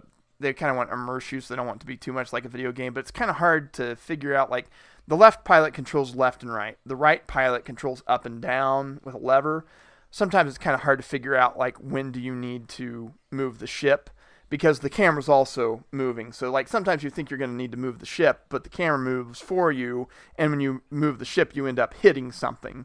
Yeah. I scraped the Millennium Falcon a few times. but we made more money the second time around when we did the first because we damaged the ship less and we got more coaxium. I mean, the animatronic Hondo that they've got before you go in is really cool. They have the the Dejarik table that they play the holographic chess on, and you can sit down Oh, there. neat. I mean, it's it's awesome. Uh, after that was done, we decided we'd hop on a uh, ride called Star Tours, uh, which is not an actually in Galaxy's Edge, uh, but there was no wait for it, and it's something. uh, Star Tours has been there for a while. I think it opened in like 1989 or something like that and um, they've refreshed it a few times, and now it's like Star Tours: The Adventures Continue. I think the conceit of that ride is that you were on a space tour ship, and C-3PO's like your guide, and R2's like the pilot. It doesn't go well, you know. Like as it turns out, you've got a rebel spy on board your ship, and so you've got to suddenly you're thrust into these different locations uh, from the Star Wars movies, and it's a motion simulator. So you sit in these seats, and then it's a 3D. You put on 3D glasses, and then the, the ride shakes you back and forth. And when it goes to hyperspace, you kind of get kicked back into your chair. We like Smuggler's Run. It was really cool, but I think we enjoyed Star Tours even more, I loved it. It was great. and got to ride Star Tours as well Yes. later in the day. I went through it three times. Uh, the first time we went on it, um, we went to we went pod racing, and then we ended up on Coruscant uh, during a, a battle with like the old Republic ships, and then you ended up in space traffic on Coruscant, and you were like going the wrong way, and R two beeps at C three PO, and C three PO says that they're not the ones going the wrong way because you know you're going the wrong way. Uh, the second time we went through, Greg and Luke and I went on it, and we were on Crait from The Last Jedi. We were on Jakku first, uh, tra- trailing the Millennium Falcon and going through the the Imperial Star Destroyer that was crashed on Jakku, and then we went on Crait. Favorite part of that one is in Crait, if you've seen The Last Jedi, they have red dirt on there, so Yeah. they these the the sand skimmers kick up a bunch of that red dirt onto the windshield of the spaceship and then like C3O's like, I can't see. Oh, to do something, and then these like these little windshield wipers come out and wipe the, the screen clean. it was cute. But it, it was really cool. Uh, they have several different scenarios in this ride, and we were fortunate that all three times that Greg and Luke and I rode, we got three different experiences. Uh, now, the last two scenes on the second and third ride were the same, but the first scene was not. Like the first scene, the, the the second time we went through, the opening scene was us just getting off like an Imperial Star Destroyer, and then the second time we, the third time we went on the ride, uh, we got stopped by Kylo Ren and the First Order and had to escape them, and then we ended up on Jakku and Crait. W- what was your experience on Star Tours, Anne? I thought it was cool, and it was nice that you know your mom and I were both on scooters, so they fast passed us through. They were very accommodating, and it was nice for you guys because you didn't have to wait in line. Yeah, the first time we didn't wait in line at all. The, the second time we waited in line for about 30 minutes, and I think the third time we rode it, we would have waited about 40 minutes, which wasn't too bad considering. But the the scooter access was only in the fast pass line. So when they saw mom and Anne on scooters, they told them to go to fast pass and said, since your family, you can go with them. So we kind of got kicked up to the front of the line on that one, and uh, like Luke was kind of bragging about it a little bit, and we're kind of like, yeah, yeah, we can we can brag about it later. Don't don't don't do it now. don't, don't wave it in front of the people's else. faces. The thing I liked about it was it threw you around a little bit, like for a It motion did. simulator It- ride. I was really surprised. Your mom and I were impressed about how much it moved. I we had just eaten at Mama Melrose's, and I can tell you, the Italian place. I think the uh, I think the tiramisu was about to make a reappearance at one point. It was just. It was fun, but it was quite jarring. It's about a five minute ride, and the the funny part is too the the conceit. Like I said, was they're a, a tour ship and C three PO and C three PO and R two D two kind of running things, but. Then they tell you there's a spy on board, and then they just take a Yes. picture of a random person that's on the ride, and they're the spy. It's and the lady cool. they picked, she was totally not even paying attention. Yeah, yeah. And she had like this R two D two thing on her head, and it was just so just funny. looked a little out of it. It yeah, was it was a great was picture. Great. You have a rebel spy aboard your ship, and then they show this picture of this lady. It's like, Yeah, it, it was fun. oh, we got a charge out of it. like uh, that ride and teacups were probably the two favorite things that that I will remember about about the trip. And just going through like, you know, while they did the Frozen, the Frozen, another Frozen ride, and then the Belle experience. Mm-hmm. there was we, a Frozen sing along stage show, and then a Beauty and the Beast Broadway, like a truncated version of the Broadway show. which we had fast passes to, and Matt and I. We went we went rogue. we went a little rogue and uh, we went and did our own thing. But I definitely wanted to at least walk through the Star Wars exhibit Yes. and see, you know, because I didn't get to go with you guys early in the morning. So it was nice to walk through and just kind of experience. I didn't really have to go on any of the rides or anything, but it was nice just to kind of go through and you, you saw like this uh, large scale Millennium Falcon, which was very cool. Oh, amazing.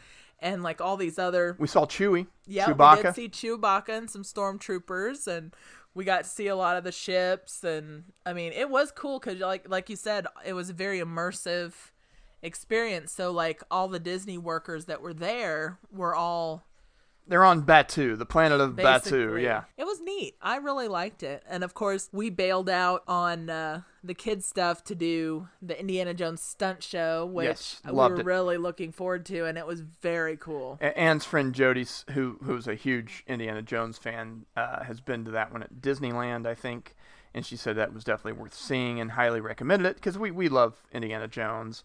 So I'm glad we went to go see that one. I was surprised; it was sort of this story within a story type of deal. Yeah, with uh, it was neat. I thought it would just be set pieces of Indiana Jones sort of reenacting the movies, which it was, but it kind of had a side storyline to it with a stunt we actors. were big fans of sitting in the shade Yes, with a giant nice, fan cool, over us. cool in there. Uh, then we saw Muppets 3D as we were trying to wait for everybody to meet at the restaurant because that was again indoors, nice and cool. Uh, not a, much of a wait in that, just a big theater that you could sit down in, and it's the Muppets for 20 minutes, just kind of doing it goofy really stuff. cute. It was fun. And I think my favorite part of that was the Statler and Waldorf uh, statues, animatronics that were up in the balcony. Oh, yeah That were actual animatronics, and they were making comments during the movie, and they're like, "We're here because of a contest. We lost." um, and then to to go back to Galaxy's Edge, after we rode Star Tours, we wanted to go through a second time, but we were supposed to be at the Savi's workshop to build lightsabers around 9:15, and we were like, didn't want to cut it close. We probably could have gone through Star Tours another time and could have made it four times for the day, but you know we were playing it cautious. We we bought the the special cokes yeah. and Sprite bottles from uh, Star Wars World, which they look like thermal detonators. They're pretty cool. We saved them. And uh, I asked one of those vendors where we could build lightsabers, and they're like, I don't know what you're talking about. I'm like, well, where do they keep the good stuff? And he's like, well, there's this guy named Savi who has a workshop where they keep some really rare junk. It's just junk.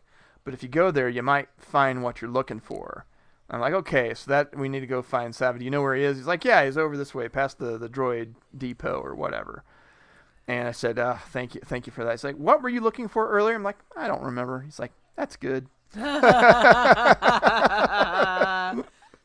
then we went and we did the, the lightsaber thing. It takes about 15 or 20 minutes. You go and you they have four different styles.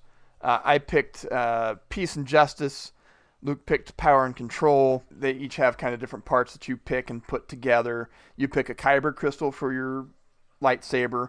Uh, you can pick from uh, blue, green, purple, and red during the workshop. I had toyed with the idea of doing purple just because it would be unique, but I love I love Luke's green lightsaber from Return of the Jedi. So I went ahead and went green.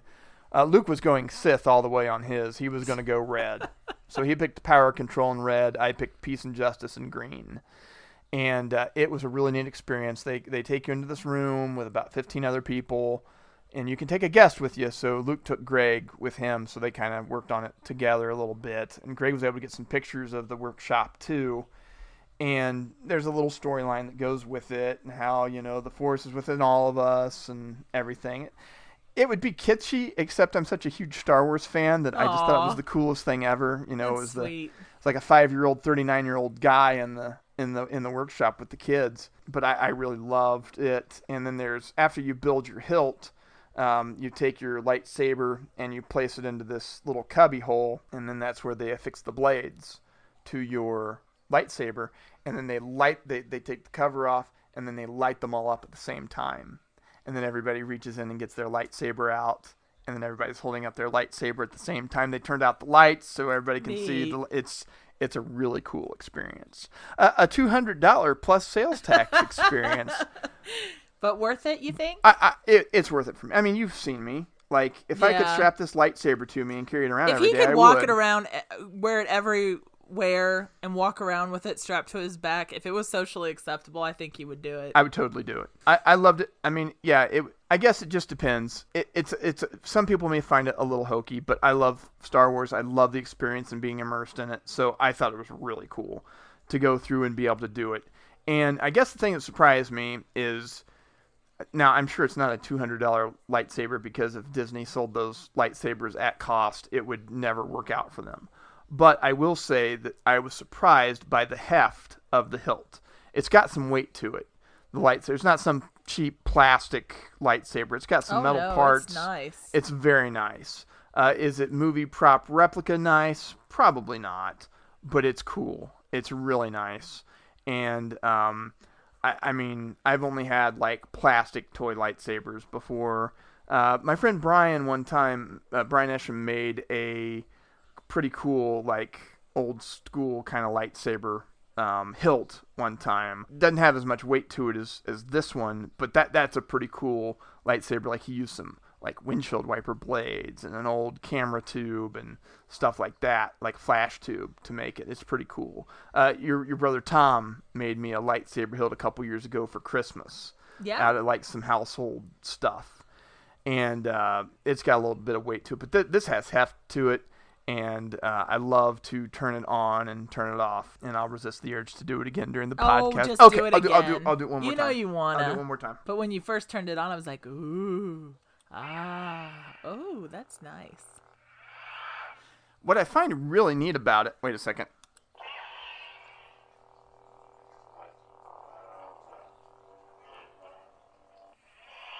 What I find really neat about it, and it's just a little aesthetic touch, is that the whoops. That was Watch an- where you point that thing. that was an inadvertent ignition.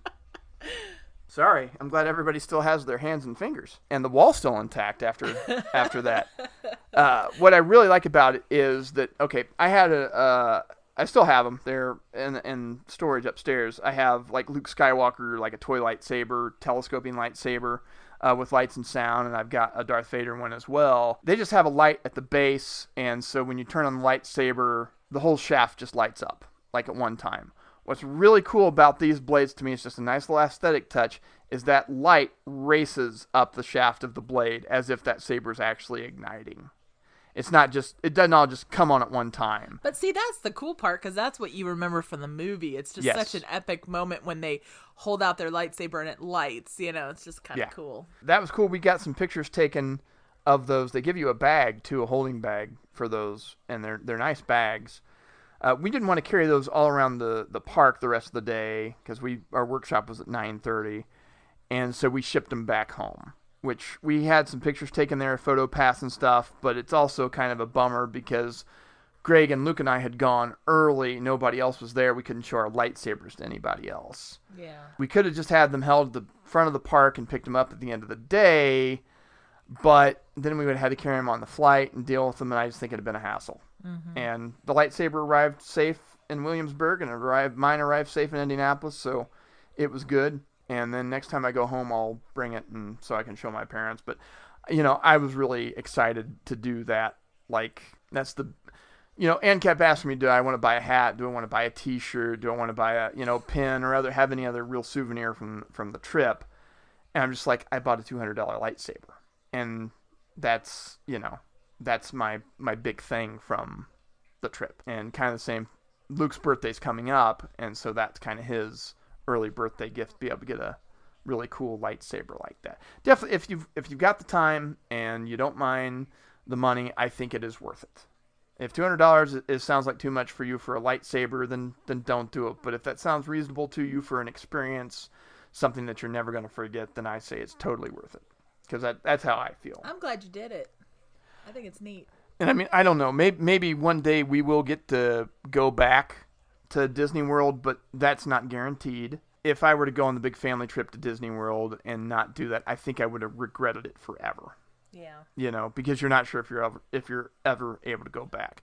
Uh, uh, one thing I will say, I think that we all wish that we would have had a couple of days in Hollywood studios. There was a lot to see. There's a lot to see there. I wanted to take Anne on the Aerosmith Aero, uh, Aerosmith roller coaster. Uh, the the wait times for that was a little much, so we didn't go.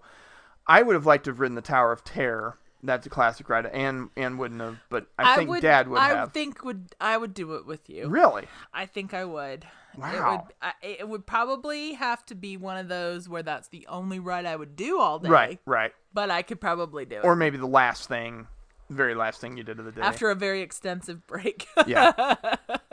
uh, so we, we ate at the Italian place. Uh, my dad was sick on Friday. That was the big bummer of the trip. Yeah, he was having stomach problems, and so he didn't go to the Hollywood studios, which is a shame because he would have enjoyed Star Tours. He would have loved the Indiana Jones stunt show.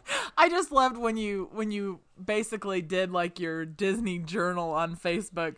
You did it almost like Theodore Roosevelt at the River of Doubt. it was like it was like our leader the the jungle is treacherous. Our leader has developed dysentery. yeah, Dad had some stomach trouble, which I just sort of called euphemistically dysentery in Oh, our it was so bad. Oregon Trail like uh, Facebook. But I love it because my uncle, when we got back to Indianapolis and we met up with him the following weekend at my parents' house, he had asked who in our party had dysentery. And I said, no one necessarily had dysentery, but Ted did have stomach trouble. Yeah, that was too bad. He would have liked Hollywood studios. Now, He would have. Now, mom, mom says she she's gonna have knee replacement surgery not too distant future. She says when she's recovered from that and got that rehabbed, they're seriously thinking about going back down. Well, we have a timeshare down there. we do, we do, We could just hop over the interstate to Disney. and because she thinks Dad would really like to see Hollywood studios, and she Oh, would like to spend the second day there. It's such a nostalgic place. It really is. Now, after after the Star Wars stuff, um, after we ate, what did we do right after we ate? Well, after Oh, we, we, we did went start. Star That's when that's when yeah. uh, and then Kristen and Riley went. They had an Olaf picture opportunity, so they took Riley. Did you see see that little Olaf. Picture? That was cute. Very cute, very cute pictures. very cute. And so they they did that, and then we did Star Tours. After that, then we met over at Toy Story Land. We walked Mom through. Mom went through Star Wars. Uh, Galaxy's Edge to look a little bit of that very briefly. We didn't even. I don't even think we took her to the Falcon. And we just kind of took her past. And then we went to Toy Story Land because we had a fast pass for Slinky Dog Dash, which is their roller coaster there. And I loved it. It was great. We thought Riley would like it. And Riley didn't like that one. oh, it was a little fast. It was fast. You and Luke decided not to ride. I was actually surprised they ran it because it was raining, and I've had experiences before at Kings Island in Ohio where if it's raining, they shut down the rides, even if it's just a little bit of rain. But they must, of course, they deal with a lot of rain in Florida, so it must maybe it needs to be a significant amount of rain for that to be a problem. What was interesting about Slinky Dog Dash was you think the ride's over, and then it goes again. Oh man. Uh, I thought the ride was either going to go backwards or something, and then it just took you and it, it took you on some loops and then these uh, dips, like three really fast dips. I think that's what probably Riley didn't like. I think she thought the ride was coming Over, to an end, and and, she- and then it went fast again. It can scare you when it starts going again. Yeah. Uh, but I thought it was a great ride. You're, you're riding a car that looks like Slinky Dog from Toy Story. And the neat thing about that part of the park is that all the stuff is like built out of Tinker Toys It's and, very and cool. stuff. It's, really neat. cute. It's really well thought out. And then after we did that, we're like, ah, let's write one more thing. And so they had these uh, alien spinners that they had. They were kind of like the teacups, except you don't control the spin, uh, which is almost kind of fun because they they have uh, they, they go around and they spin like the teacups. They go faster though. Uh, but sometimes you hit uh, an edge and you kind of go slow, and then the next edge you hit's really fast. You don't know what's coming, and so that that's that's just as fun. It was fun. I think your mom and I were really surprised how fast it went because we were in a car together, and we had fun with that though. We were laughing. It was so ridiculously fun. And what was kind of funny about that particular ride was that Riley, and, and not that Riley doesn't like me, but she's going to stay close to mom and dad and grandma and grandpa. She rode the alien swirling spinners with me. And, and picked me and wanted to ride it with me, and everybody was like, "Oh, are you sure, You Riley? have- as as the little aliens from Toy Story would say, "You have been chosen." You have been chosen." Ooh. Ah. And Makes me almost want to watch Toy Story again just for like the little aliens. little I love the little squeaker aliens. You have been chosen. The claw. The claw decides who will go and who will stay.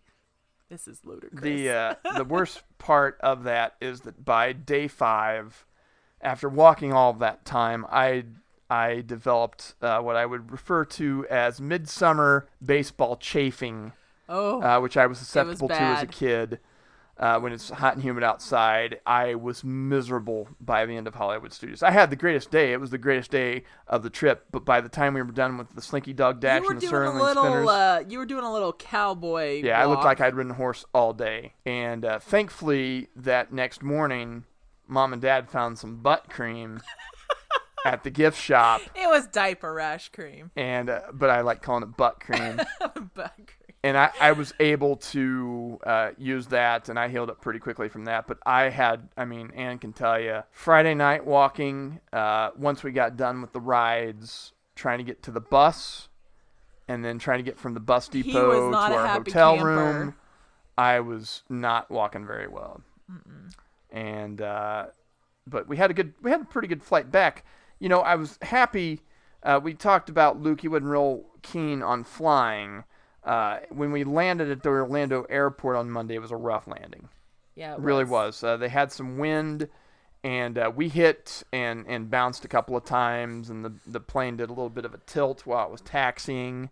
Um, we were just like, Luke, that's really that's not how landings tip. Of course, I've only I don't I, I speak from such experience because this was my second plane ride I've ever had. The only other time I flew was to and from our honeymoon back in 2006. Uh, but our landings were nothing like that. I would have remembered that. Usually, you hit, you might have a little bump, and then you're you're good. Uh, it was rough, and the good news is when we came back, our return flight on Indi- uh, to Indianapolis, we had a nice, smooth, buttery landing, Yes, it was good. and we got all of our bags, and uh, it was all good. And we got the shuttle back to the hotel where we had parked, and there was only one adventure left on the trip, and that adventure was that the van, the battery on Greg and Kristen's van, had died. So we had to jump. I felt it. so bad for them. That was so bad. I mean, it. Listen, Disney World's fun. It's fun. It's fun to go through family, but it's a lot of work. Like I don't think you really do need to take a couple days off after you get back. Like I felt bad. Anne had to go back to work on Monday. I took Monday and Tuesday off from work.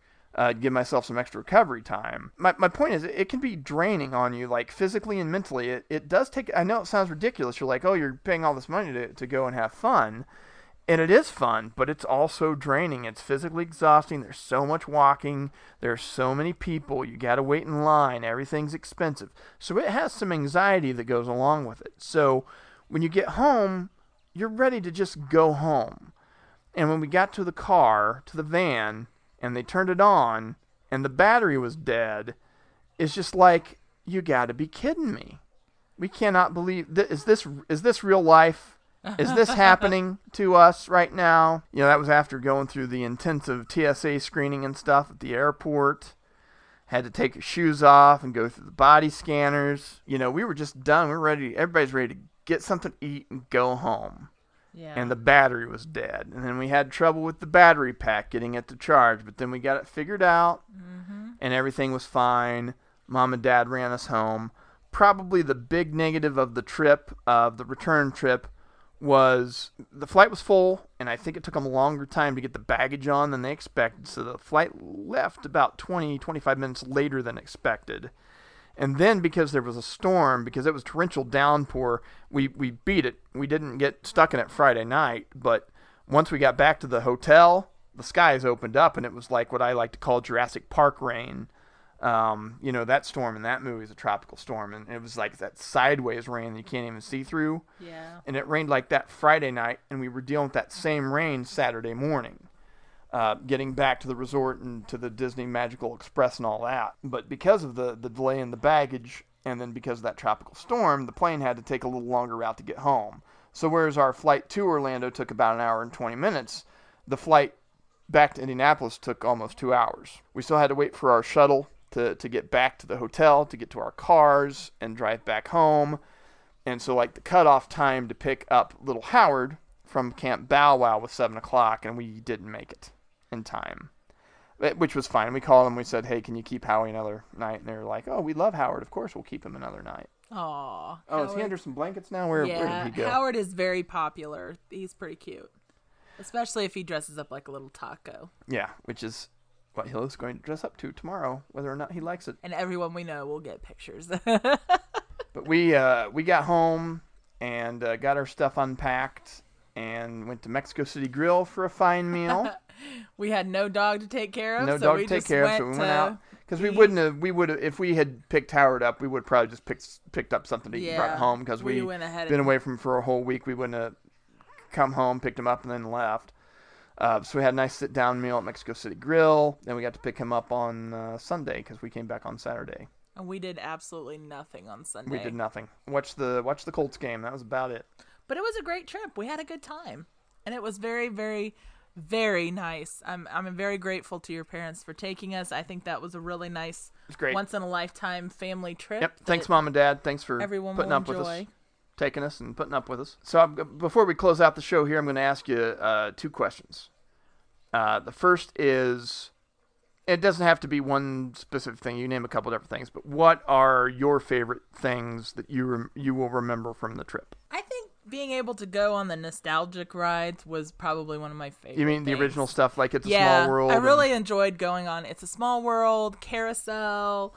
Um, I loved, of course, I loved going on Splash Mountain, but you know, I loved doing like the Dumbo ride and the teacups and going to see the Tiki Room and all the stuff that I remember seeing on the magical. Uh, yes, I'm old enough to remember the Wonderful World of Disney, and they would show you like all the different rides and stuff at Disney World and I just I remember that and I just really was so looking forward to doing all that stuff. So the fact that we got to do that was very cool. And of course, I really loved the Frozen ride. That Frozen ride we did on the first day at Epcot was really awesome. I think that was one of the best. I really love the Peter Pan ride. I know your mom did too, where they basically put you in a, a car that looked sort of like a like just like a just like a little car and you just fly above London and kind of go off to Neverland and then you know down below you can see like the animatronic you know Captain Hook on his ship and the crocodile and it was really cool and just you know being able to and you know you know being able to do all the fun stuff that you've always seen Yeah, I had on TV You mentioned Peter Pan's flight early in the show, and I forgot to mention that. Uh, Yeah, Peter Pan's fight I was didn't very go cool. back to it. I really liked that, and of course, seeing all the princesses and Mickey Mouse, and it was just neat. It was very cool. Then my my second question for you is: If people are thinking about going to Disney World, what advice would you have for them if they were going? like, if you had to do this trip a, a second time, what would you have done differently? I think more rest breaks. I think honestly, I think this would this would be either something that you would do in two vacations. We knew this was a once in a lifetime trip, so Right, we so we tried to jam everything. We packed everything into one week, and I think we exhausted ourselves. A We did, yeah. but we it was tired. a once in a but lifetime. it, it was also worth it. But yes, I mean, because you never knew if you were going to get back. So we wanted to go all the parks, do as much as we possibly could. But I would say to pace yourself better because we were really burnt out by Friday. Like Yeah, done. because it, it was go go go on Monday. Not so much because we did a ton of stuff at Epcot Center, but just the whole digesting the flight, the resort, Magical Express, and going to Epcot and doing our dinner and all that stuff. Tuesday was go go go go. We did so much stuff on the first day of Magic Kingdom. And like we hit all the big rides on the second, uh, most of the big rides on the second day at Magic Kingdom because of the the fireworks and stuff. Then that ended up being a really really long day. Animal Kingdom was a little more laid back for us. There were not as many people there, except in certain parts where like the, the walkways got narrow and stuff. Like we lost the stroller. Remember they parked the stroller Oh where everybody else had parked the strollers, and then ours was the one that got taken over to the the stroller dra- jail. And we were lucky to find. But but Friday was go go go go go. We did tons of stuff on Friday. Uh, mostly me because Greg and Luke and me because we got up so early to go to Yeah. Galaxy's Edge and stuff. So I mean, a couple things I will always remember mentioned already. Uh, Greg and I spinning on the teacups was fantastic. Uh, and the Star Wars stuff. I liked Smuggler's Run, and people probably think I'm crazy, but I loved Star Tours. I could have ridden that thing five more times, even if it was the same, same three, if if, if the same sequence of scenes. I would have ridden it three more, five more times. As a matter of fact, they announced uh, last week that they were updating Star Tours for the new Star Wars movie, Rise of Skywalker. They're going to add some locales from that. oh, cool. And Greg, I tweeted that to Greg, brought that to his attention. He's like, I would go for two more days and just ride that ride. Uh, they also had a giant AT-AT walker uh, in the waiting line for that, which was pretty cool. And like, I didn't necessarily realize it at first. I just thought it was the leg, like it was just like a leg there in line. And then I looked up and like, oh my gosh, they got a full scale AT-AT walker up here too. So that that was cool. I think I think Anne's advice is prudent. Maybe pace yourself a little bit better. Uh, I think we would have had. Of course, we were so tired because the flight was so early. I know that Mom's really intent had been to hope to get a Sunday flight, and you know get up and start doing stuff on Monday. So you get settled into your resort on Sunday night, and then kind of face the world on Monday and do stuff. We weren't really able to do that because our flight was really early Monday morning, so we had to pack the flight and our first day over there. Because if I had to do Epcot Center all over again, I would say don't be so beholden to the schedule that we had kept with our fast passes. We didn't really understand how everything worked with the fast passes. We kind of thought, oh, these are the only things we can do until we realized we could do more stuff. Because I, I think Greg, Elise, and I would have done Mission Space again maybe taken different stations and gone to that because that was really cool. That guy that we were in line uh, that we stood with next to the fireworks show talked about the ride called Soarin'. That was his favorite roller coaster over there at Epcot. I didn't even know that existed. Somehow we missed that. And and I would say and it really depends on what you're interested in. Since we've done Magic Kingdom, and maybe it's not fair because we did Magic Kingdom for two days already and feel like we've seen everything, although we never did get to do the Seven Dwarves roller coaster that Kristen wanted to do because the wait time for that was insane the whole time. Even during extra magic hours, the, the wait for that was like 45 minutes. That was a really popular ride. Yeah, but I think I would have spent two days at Hollywood Studios. I think there's enough there between Toy Story World, Toy Story Land, and Galaxy's Edge, and I think I think I would have done that at two days at mm-hmm. Hollywood Studios. I would have lingered a little bit more at Galaxy's Edge to see some of the nooks and crannies. I got a good experience out of Galaxy's Edge. I'm not saying that I didn't. I got to ride the ride twice. I got to build lightsabers. Uh, we went through one of the gift shops that was like a droid depot. I, I would have spent a little more time in there, I think. Definitely, like Anne said, probably try not to go, go, go, go, go on everything because it does get exhausting. Yeah. But any last thoughts on the trip? I think you wrapped it up pretty well, you know, just saying that it was once in a lifetime It and we tried to pack It was everything great, in. and I'm glad your parents got to do it. It's something they always wanted to do, and they got to do it with their grandkids while they were still little. Yep, can't wait to do it again next year, children. guys. Uh, October, we'll mark it down for Oh another week at Disney gosh, World. Could you imagine? Wow, it would be fun though. Uh, this has been a special extended edition of the Matt Adams podcast, Yes. a two-hour Disney World extravaganza. So, Woo! Fireworks are going off now. when you wish upon on a star, I will say that was one thing I wish they had put on our scooters was they had like these little horns on our scooters that were like meep meep, and they should have done it as so it would play when you wish upon a star or you know a It's a dream small is a world. wish your heart makes or it's a small world. That if you pressed really it, uh, it's a small world though. It just keeps playing over and over and over. I believe, just like the ride. But the best part was when we went through this It's a Small World. I forgot that they all sing in different, Different languages. languages. It's really cute. It is, but it's the same tune, and you learned the words when you were a kid. So You're even though they're singing in different languages, you just hear the English version in your you head. dream about it, and it takes over your life. But it, it was cool. I like the animatronics and uh, just some of the stuff was really neat. It was neat. yeah. Very neat. So, well, that will wrap it up for this special extended edition of the Matt Adams podcast. You can find me on Twitter at Statomatty, S T A T O M A T T Y, at Statomatty, or drop me an email, matt at mattadamswriter.com, matt at mattadamswriter.com. And Anne, where can the people find you? Following Matt's lightsaber. All right. Uh, maybe next time we'll actually get into what are you reading and what are you writing. but we're running out of time, so we're going to go ahead and say bye bye. Thanks for listening. Thank you.